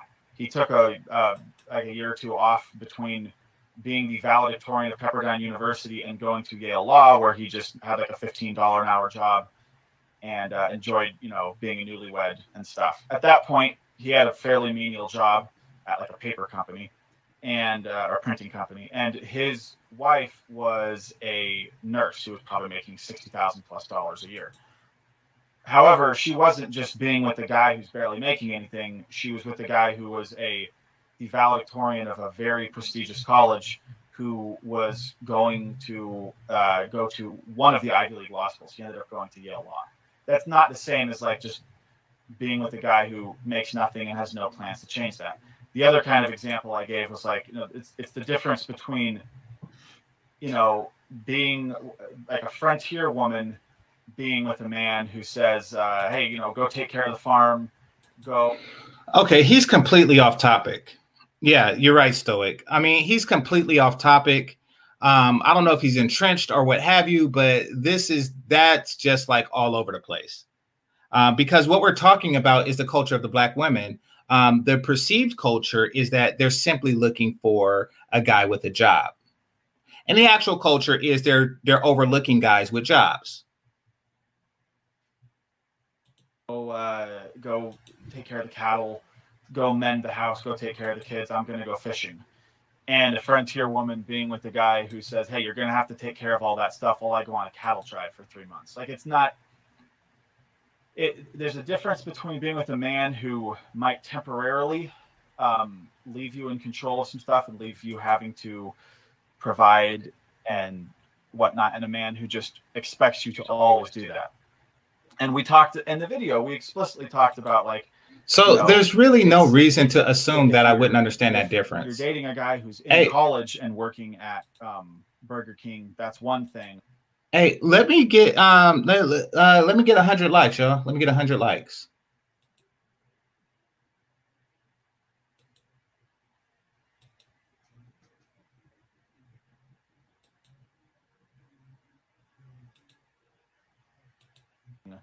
But if you're dating like a 35-year-old man who works at Burger King, that's a totally different thing.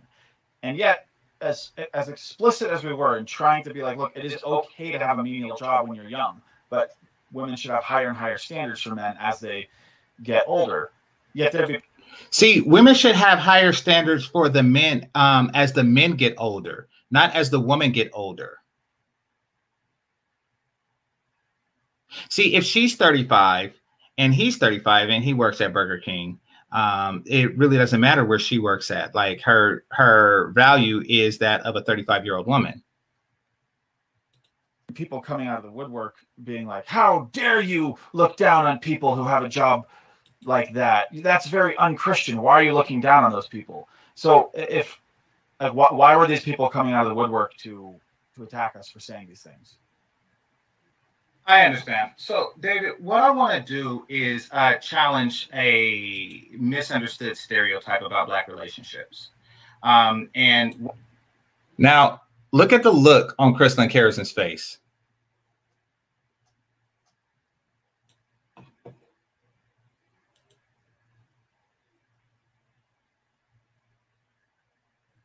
See, she knows that the myth of this, you know, ride or die chick is a myth. Maybe it was true sometime in the 90s or something, but they weren't really, like, you know, seeking struggle of themselves. They were seeking, what's his name? Buns. They were seeking buns from not New Jack City, from Belly. They were seeking Nino Brown. They were seeking the top dogs of criminal empires when crime was lucrative, when such crimes was lucrative. And they weren't as ride or die as the situation, or I'm sorry, as the movies would project. And these guys weren't even poor, at least according to the perception. So there's a difference between what's presented and the reality. But see, she don't want her illusion shattered. Now watch what she does when I attempt to shatter the illusion. Fair use. Thanks for the 100. One of those is that Black women seek these quote unquote struggle love situations and their failures in dating, mating, and relating with the opposite sex of any race is a result of them seeking these struggle love situations. That's simply not true. What is true is what was displayed earlier. They are seeking the bag. Unfortunately. And I was cut off. Okay, game changer. So basically, I told him what was not true. And right when I was about to tell him the truth, cut off. Cut off.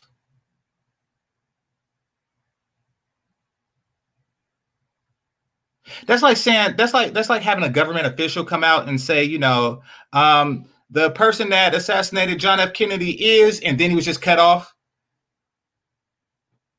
Y'all see what happened here? Do y'all see what your brain? Y'all see? They don't want that to end. I'm going to bring up the scrolls in a minute. But Before I do that, I am going to play a random, and I mean completely random, snippet from Shera Seven.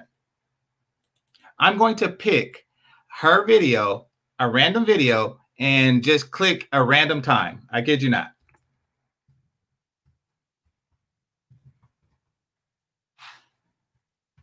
I don't really like to listen to her to even critique. Wait, she has 143,000 subscribers. However, the standing culture isn't get the bag. Okay, so this is her last video. It was done 5 hours ago.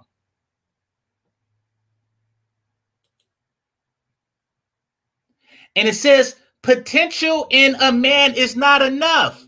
Holy crap, I can't make this up.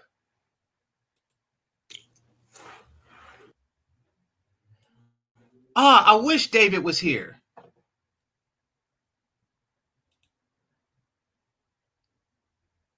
Look at this title. Look at this title. Potential in a man is not enough. David, are you listening? David, are you with me? Potential in a man, David. If you ever want to meet up in Reno, right? Because you're in Oregon. So that's a decent halfway mark. If you ever want to meet up in Reno, we could do it. You say you like IHOP, we can meet up in Reno. And I will break this down to you. I will break this down to you face to face. It says potential is not enough. Now, once again, I'm going to do a random thing. Just so y'all know, I'm going to do 1 hour exactly. Just so y'all can hear how random it is.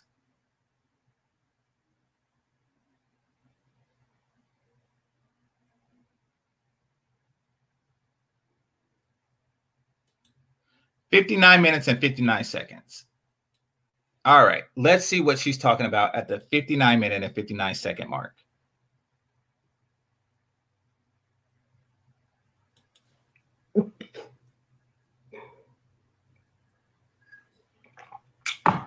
What is a happy home? Do you even know? Most people don't even know. Like, what is your definition of a happy home? A home that's happy. It's not a complicated concept. It's really not.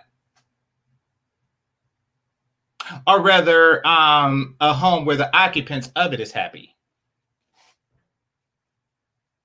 That's what that means. It might be the horror story of the year for us. Then it's not a happy home if you live in that home and it's a horror story. Thank you, person. Get the bag and briefcase. You met a girl. She said she time to heal. She need time to heal. Is she a bad investment? Girl. Well, you're not a girl, but if I was telling someone advice, and a man was saying this same thing, this means, no, they don't want you.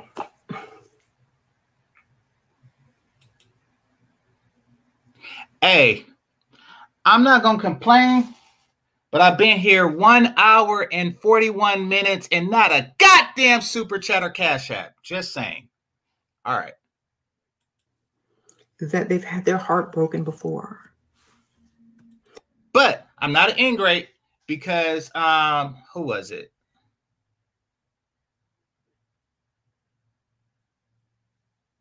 Who sent me one earlier?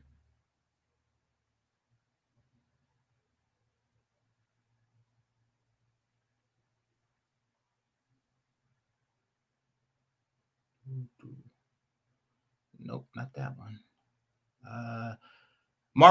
Maurice sent me one earlier for a conversation I had on Bernard Riley's show. All right, let's continue. Or they don't want to be anything serious with you. Bad investment, definitely.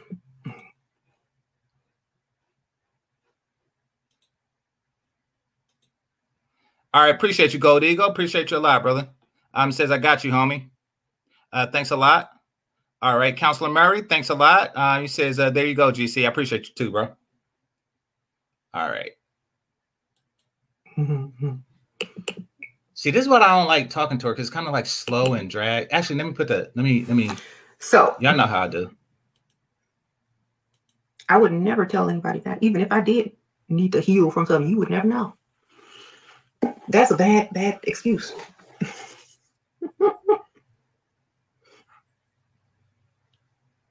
If you want to look like a bad investment, right? Yeah. Should you ignore his calls and take some days to make him change? It depends on how the relationship is. Is it new? Is it old? I don't know. You know, if it's old, you don't hear them all girls. Oh, it's old. If it's new, don't. You know, he's trying to flip the script on you to chase him. So, yeah, let him chase you, girl. Just... Thank you for Kryptonomics. Women do not have problem lying. Many suffer in acting. Men too. Bad acting can expose a lot quickly. Good acting can win you awards. Sprinkle, sprinkle. That's right. That's so yeah, she's talking about acting, which is deceiving. Okay, so Craig, I appreciate your brother. I'm not gonna say your YouTube name now, but I appreciate you, fam, for doing that. If you want me to say your YouTube name, then go ahead and shout it out. But I appreciate the Cash App, bro. Right, sprinkle, sprinkle. That's how you get the reward. You gotta act. You gotta play your role. You gotta play the best role. You play the best role. She's not mumbling, Candace. She's eating the inside of her face. She's eating the inside of her face because she had like so many surgeries and stuff. So yeah, it's like all kind of like stuff going on.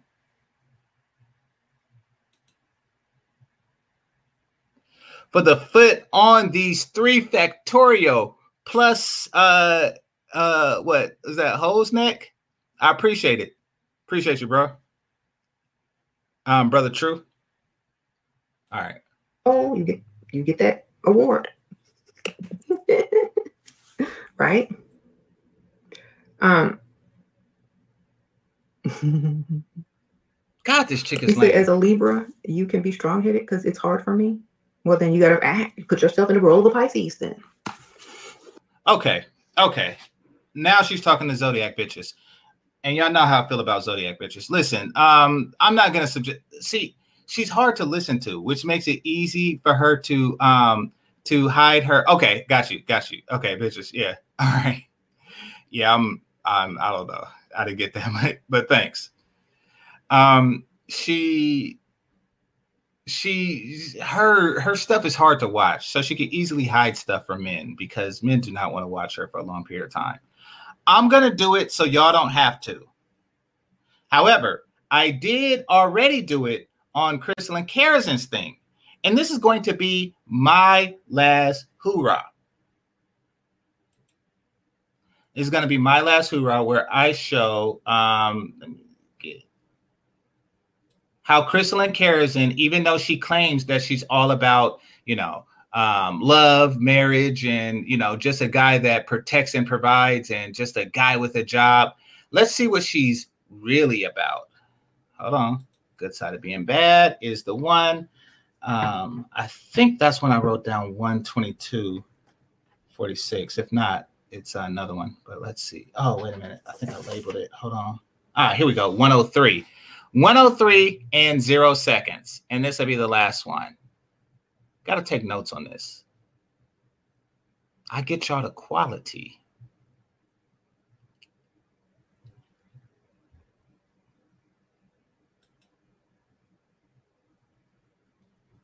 All right, so last but not least, here we go. You and I are going to be doing something together.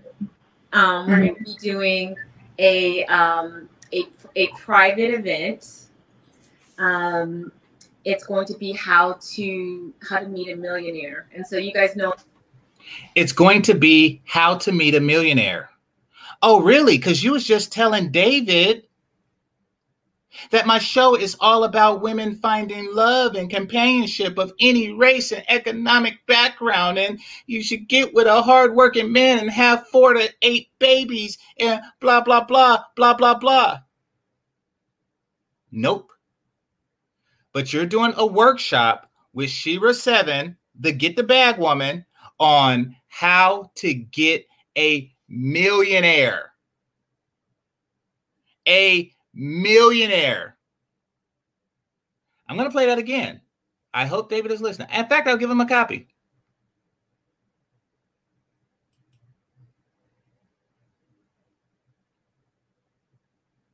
Such nerds. So you and I are going to be doing something together. We're going to be doing a private event. It's going to be how to meet a millionaire. And so how to meet a millionaire. Yep. Yep. Cringe, isn't it? Just cringe. We're going to be doing an event called How to Meet a Millionaire, but we're just looking for guys with jobs.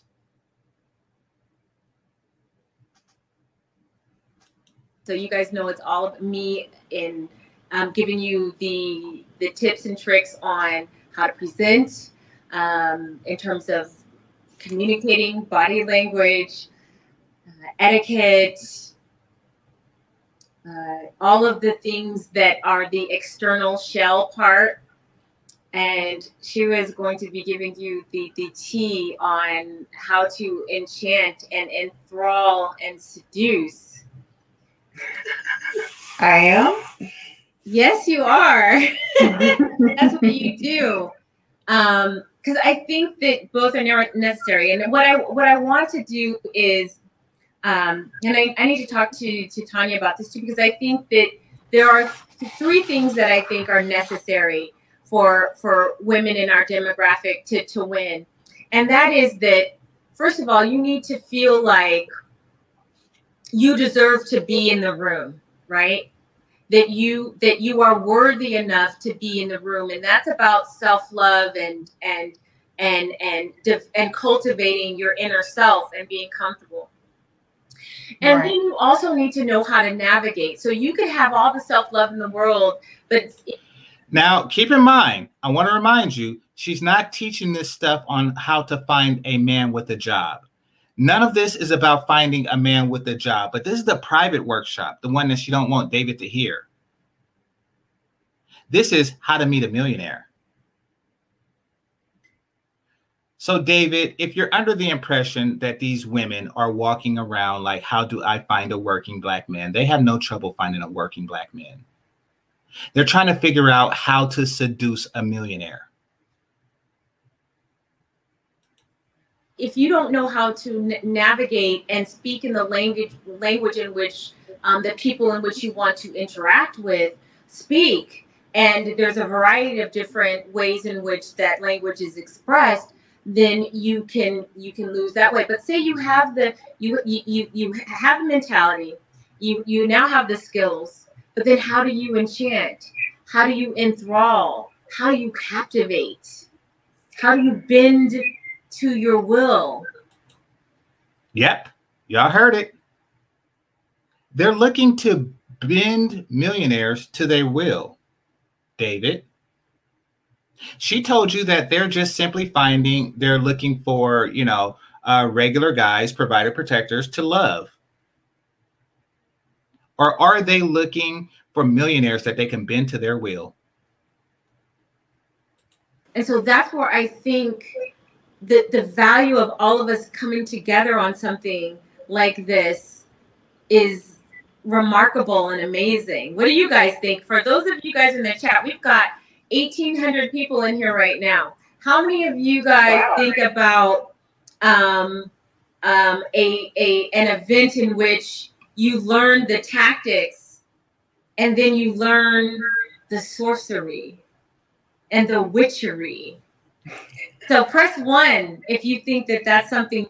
The witchery. Y'all hear this? David doesn't realize that she is teaching courses to your wife on how to manipulate millionaires. The sorcery, the witchery.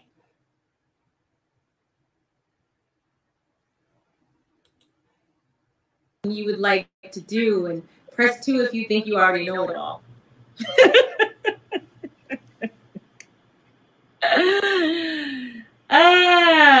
Okay, I'm waiting to see the responses. There's a delay, but let me go to the. All right, so I'd have like 7 minutes before I go. If somebody want to come up, I'll put the link out there, but I doubt it because it's not that much time. But yeah. So the moral of the story is the image they portray to white society is vastly different than the image that they actually have. Their actual image is far different than what they're presenting to the world. Far, far, far different. And that's why people like David wind up like, oh, you know, if you were to say to David, yeah, there is a problem, which is why black men are skittish with dating single mothers. Well, according to the black women I talk to, the problem is y'all. It's like, you know, perhaps you should get a second opinion, or perhaps you should get a different perspective, a different point of view on where the situation is coming from.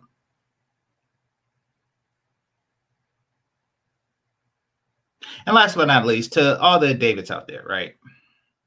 Here, let me stop the screen share. Last but not least, to all the Davids out there, right, who believe, who has this particular mating strategy, and I agree with this mating strategy, even though I didn't, you know, fulfill it. That's because, you know, when I was young, the women were asking for the guys that already had a bag, the ones who were willing to settle down. So, but nevertheless, the main strategy for women should be to find a man with potential, which is something that they don't want to do, these bag chicks, including Kristalyn Karazin. Find a man with potential, like David's wife did, marry him, and nurture his potential. And have kids along the way. And you don't need, like, you know, the 2-story house with the 3-car garage to do it. That's David's message. But you see, he unknowingly contradicts his own message when he promotes Miss Average at Best. You want to know why? Because she has a different mating strategy. And she has the mating strategy of far too many B-dubs. And that is, have fun until you make 6 figures yourself. And then demand that a man matches you. That's their mating strategy. Have fun, and maybe even bring a couple of kids along with you until you make 6 figures, which could be anytime, if it ever happens. You could be in your 30s, 40s, who knows? And then when you make 6 figures, then you demand a man that complements your income. That is an awfully failed mating strategy, and it goes in contrast to women having 4 kids by the time she's 30. Doesn't it? She can't really have 4 kids by the time she's 30 if she's working on getting her own 6 figures instead of her working on finding a mate.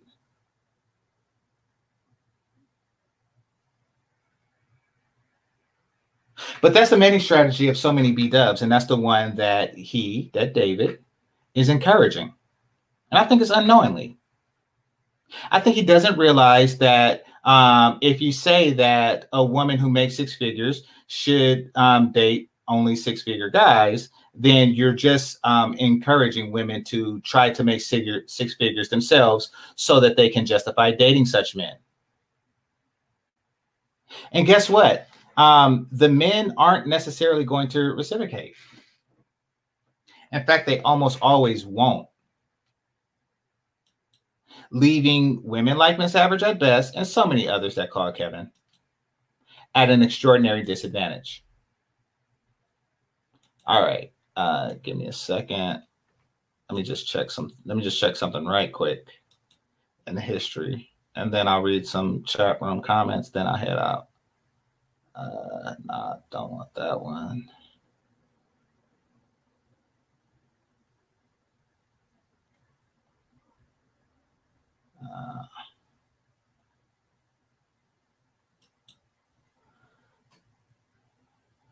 One second, y'all.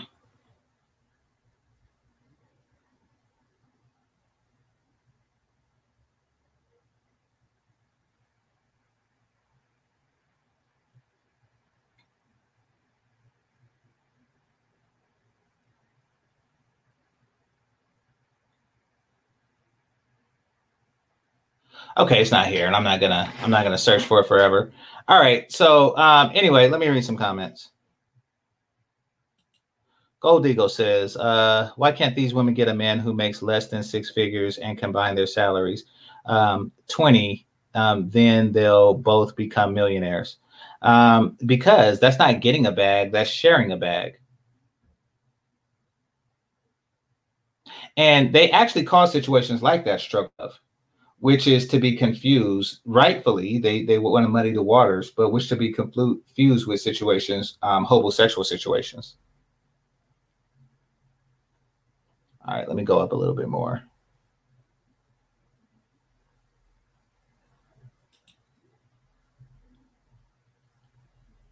Anyway, who cares? I vet man, and I'm finding the best one for the job. Okay, I don't know what the job is, but what does it pay? Better pay some sandwiches and BJs. All right, let's see.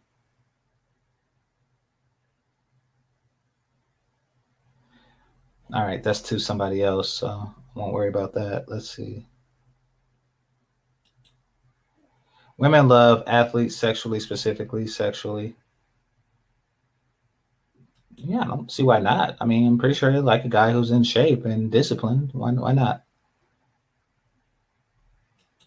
Yeah, exactly. But y'all see the image that she tries to present to select people?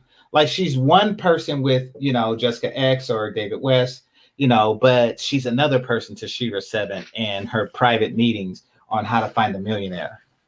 See, it's two messages. It's two-faced it. There you go. So it's about improving you and your game, not the men. No, it's about improving you and your game to get the men. However, their methods of improvement are things like getting an $800 wig. In fact, getting like, what was it, like 40 $800 wigs. That's what they call improving themselves.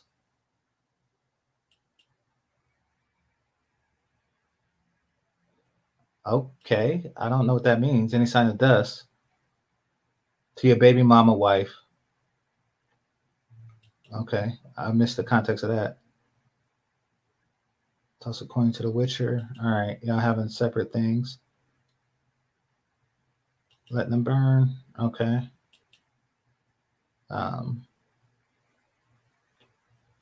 Okay.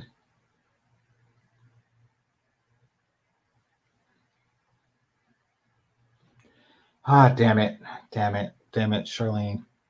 You can't improve someone if he wants every pussy that comes his way.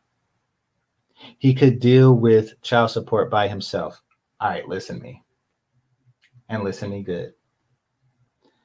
Every man wants most pussy that comes his way. Not every, but most. We want a lot of pussy. And it doesn't mean that you shouldn't deal with. If you try to find a man that don't want a lot of pussy, then you'll never find him because he won't want yours.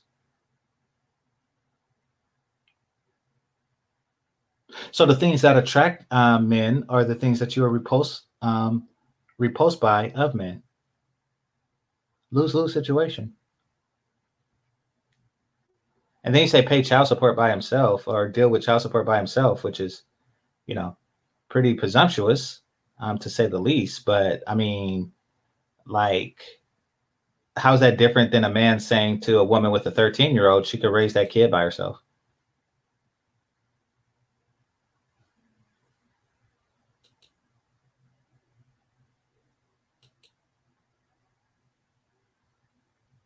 All right, y'all have spoken. I'll do a case file episode about it. All right, cool. To what end? All right, hold on. Hybrid vigor. Let's see.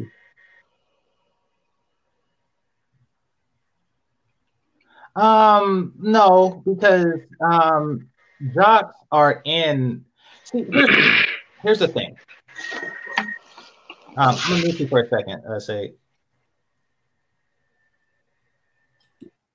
Here's the thing. Jocks are not pooky. By any stretch of the imagination, jocks are not pooky.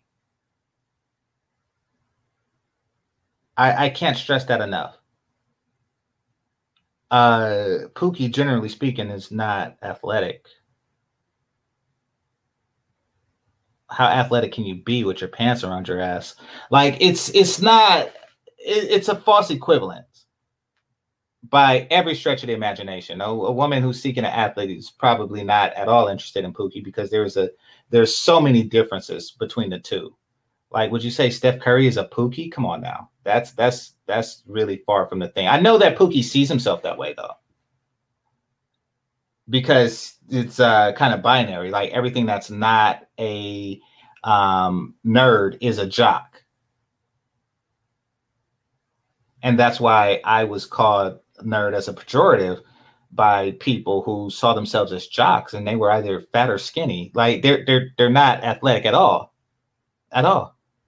Participate in no athletic activity at all. I could tell by the figure.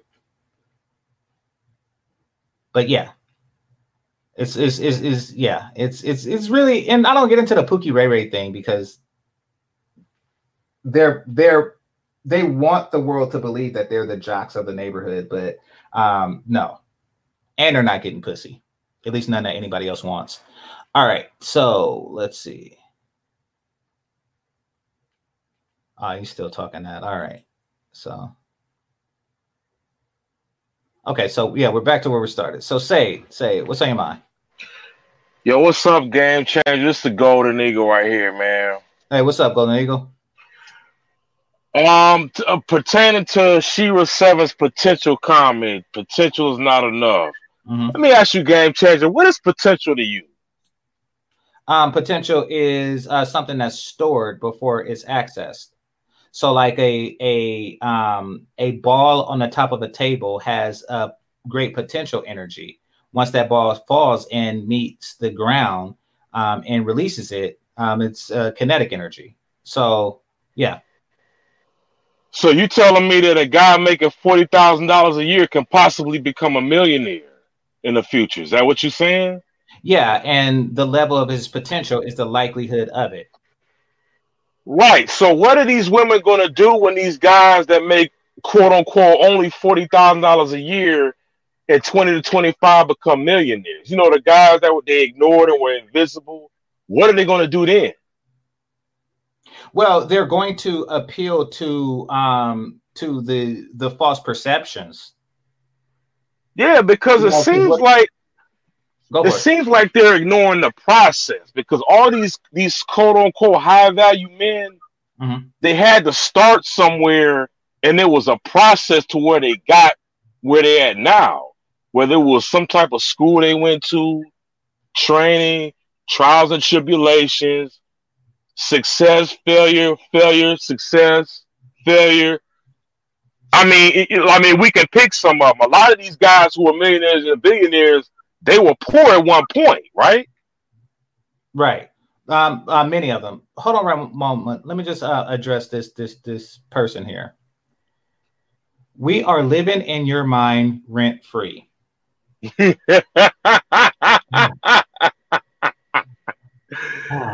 Okay. I think I know who that is. Well, here's the thing about people like you, Unbothered. When you have a mind like mine's, there's plenty of room, sweetie. You think I give a shit? You are living there with the name of my first grade teacher and my second grade teacher, third, fourth, fifth, and so on. You're living there with that blue chick from Avatar that I want to fuck still. You're living there with Smurfette. You're living there with Hordak. You're living there with He-Man. You're living there with Magneto. You're living there with each and every single member of the X-Men. You are living there with Jose Canseco. You're living there with the memory of my grandfather's older brother, which was the first funeral I ever been to. Guess what? There's plenty of space there, okay? And it's not crowded yet. You think I give a shit? You know, you're living there with that white orc from Lord of the Rings that told him to told the orcs to stand in their place, even though the catapults was coming at him. He told them to stand in formation. You are living there with a bunch of ugly ass orcs and all kind of crap. OK, my mind is vast. There's a lot of shit. You think I give a fuck? You think you think that that's some type of conquest or something? You're simple. You're simple. You have room in your brain for three people. That's your mama, your daddy, and me. All right, go for it. By the way, this is more than likely SYSBW. I seen her in the chat rooms. That's probably her second account. Yeah. Nice of you to stop by, SYSBW. Yeah. I don't care who it is, you know. Oh, okay. Go on with what you were saying. Yeah, I'm just saying, man, like, it's funny how they overlook potential, but a lot of those guys do become wealthy over a number of years. Mm-hmm. I mean, take Robert F. Smith, for example. Was he broke at one point in time in his life? I'm sure. I mean, he wasn't always a billionaire. Yeah. You see what I'm saying? And his exception had to present itself. You know, he went to the best universities and, you know, he was definitely high up there. So, yeah, like that should have been something that they took note of before, you know. Yeah, that's what and I'm glad you brought that up, Game Changer, because you just reminded me. I'm thinking that's part of the reason why you don't see people get married on college campuses anymore, because of that mentality that Shera Seven has. Well, according to Kevin, white women played a field from like freshman to sophomore year, and then they start looking for a husband junior and senior year. Yeah, and just, you know, do their thing until they graduate and, you know, start looking when they make six figures. That last part wasn't Kevin Samuels, but y'all get where I'm going with this. Oh yeah, I heard him. I think I heard him mention that one time. Yeah, because I mean, with that mentality that Shera has, I wonder what the marriage rates are with kids when they get because that's when, you know, my parents, you know, found each other, and that's how it was, I guess, what, throughout the 60s and 70s or something like that, when kids went to college. Well, they always went to college. I don't know when your parents met. Oh, I think it was in like the late 70s. No, actually early 70s. Mm-hmm. Yeah. Well, college is a good place to find your, you know, long-term mate, because you're not going to later in life, and I wish I had somebody tell me this when I was in college. You know, later in life, you're not going to find somebody or an institution that just puts everybody in the same age group together and kind of force situations where they're made to work together like that. You know, you're not. The real world isn't like that. Your first job is going to be with people who are older, younger, men, women. You know, some don't speak English. Like, it's you know, they're not going to sit you next to a woman your age. It's highly unlikely that that'll happen, unless you work in an industry that caters to that. But, you know, like a call center or something like that. But, you know, real life doesn't work that way. So you're not going to find a higher concentration of younger, hotter, sexier, childless. And legal than in college. Yeah, that's true. But apparently now, if you don't have the potential, you might as well not even worry about it. Oh man, you right, man. I tell you, man. When they say you can't make this stuff up, I see why they say that. Well, yeah. I mean, basically, this is the story that they present to white men. They're playing this game, like, you know. Oh, I'm going to just play around, and then when I make six figures, I'm going to demand a six-figure guy, and he should take it because I make six figures. And they always lose at this game. So a plan B, which is what Kristalyn Karazin represents, is I'm going to go to these guys and I'm going to say, you know, Popeye, come save me. I've been with these black guys my whole life, and they all made less than me because, you know, they were struggle loving, and save me. I'm the victim of poor culture. It's like, so you are presenting the culture as poor in order to get him to cash up, but really tried to hustle and it failed. And that's why she was so quick to hang up, because, you know, it's, I'm calling out the hustle. Wait, so whose channel was that? I might have to go look that up. Is it still up? Yeah, it's still up. It's Kristalyn Karazin's last show with David West. Oh, okay. I might have to check that out when I get a chance. Yeah. So, yeah. Ice, I appreciate you, bro. Appreciate you a lot. So yeah, I don't ask for much. Just to hit the like button and an occasional donation. You know, I do spend time on this. An occasional donation from time to time, I greatly appreciate it. Yeah, man. Somebody drop a C note in there for Game Changer, man. You know, you don't have to be like. I mean, I'd appreciate it, but you don't have to be like that. But you know, just an occasional one. I appreciate it. All right, somebody drop a C note. Thanks a lot, Ice. But yeah, I'm gonna head out. It's about 2:15. That's about as long as I want this to be. So, any last words? Oh, no, I'm good, man. I'll catch you on the rebound, man. Thanks for having me up, Game Changer. Okay, and thanks for coming up. All right. Well, with that being said, I want to thank the Cash Apps and Super Chats. I want to thank the managers and moderators. I want to thank those who are listening silently and those who participated in the chat. If you haven't already, subscribe.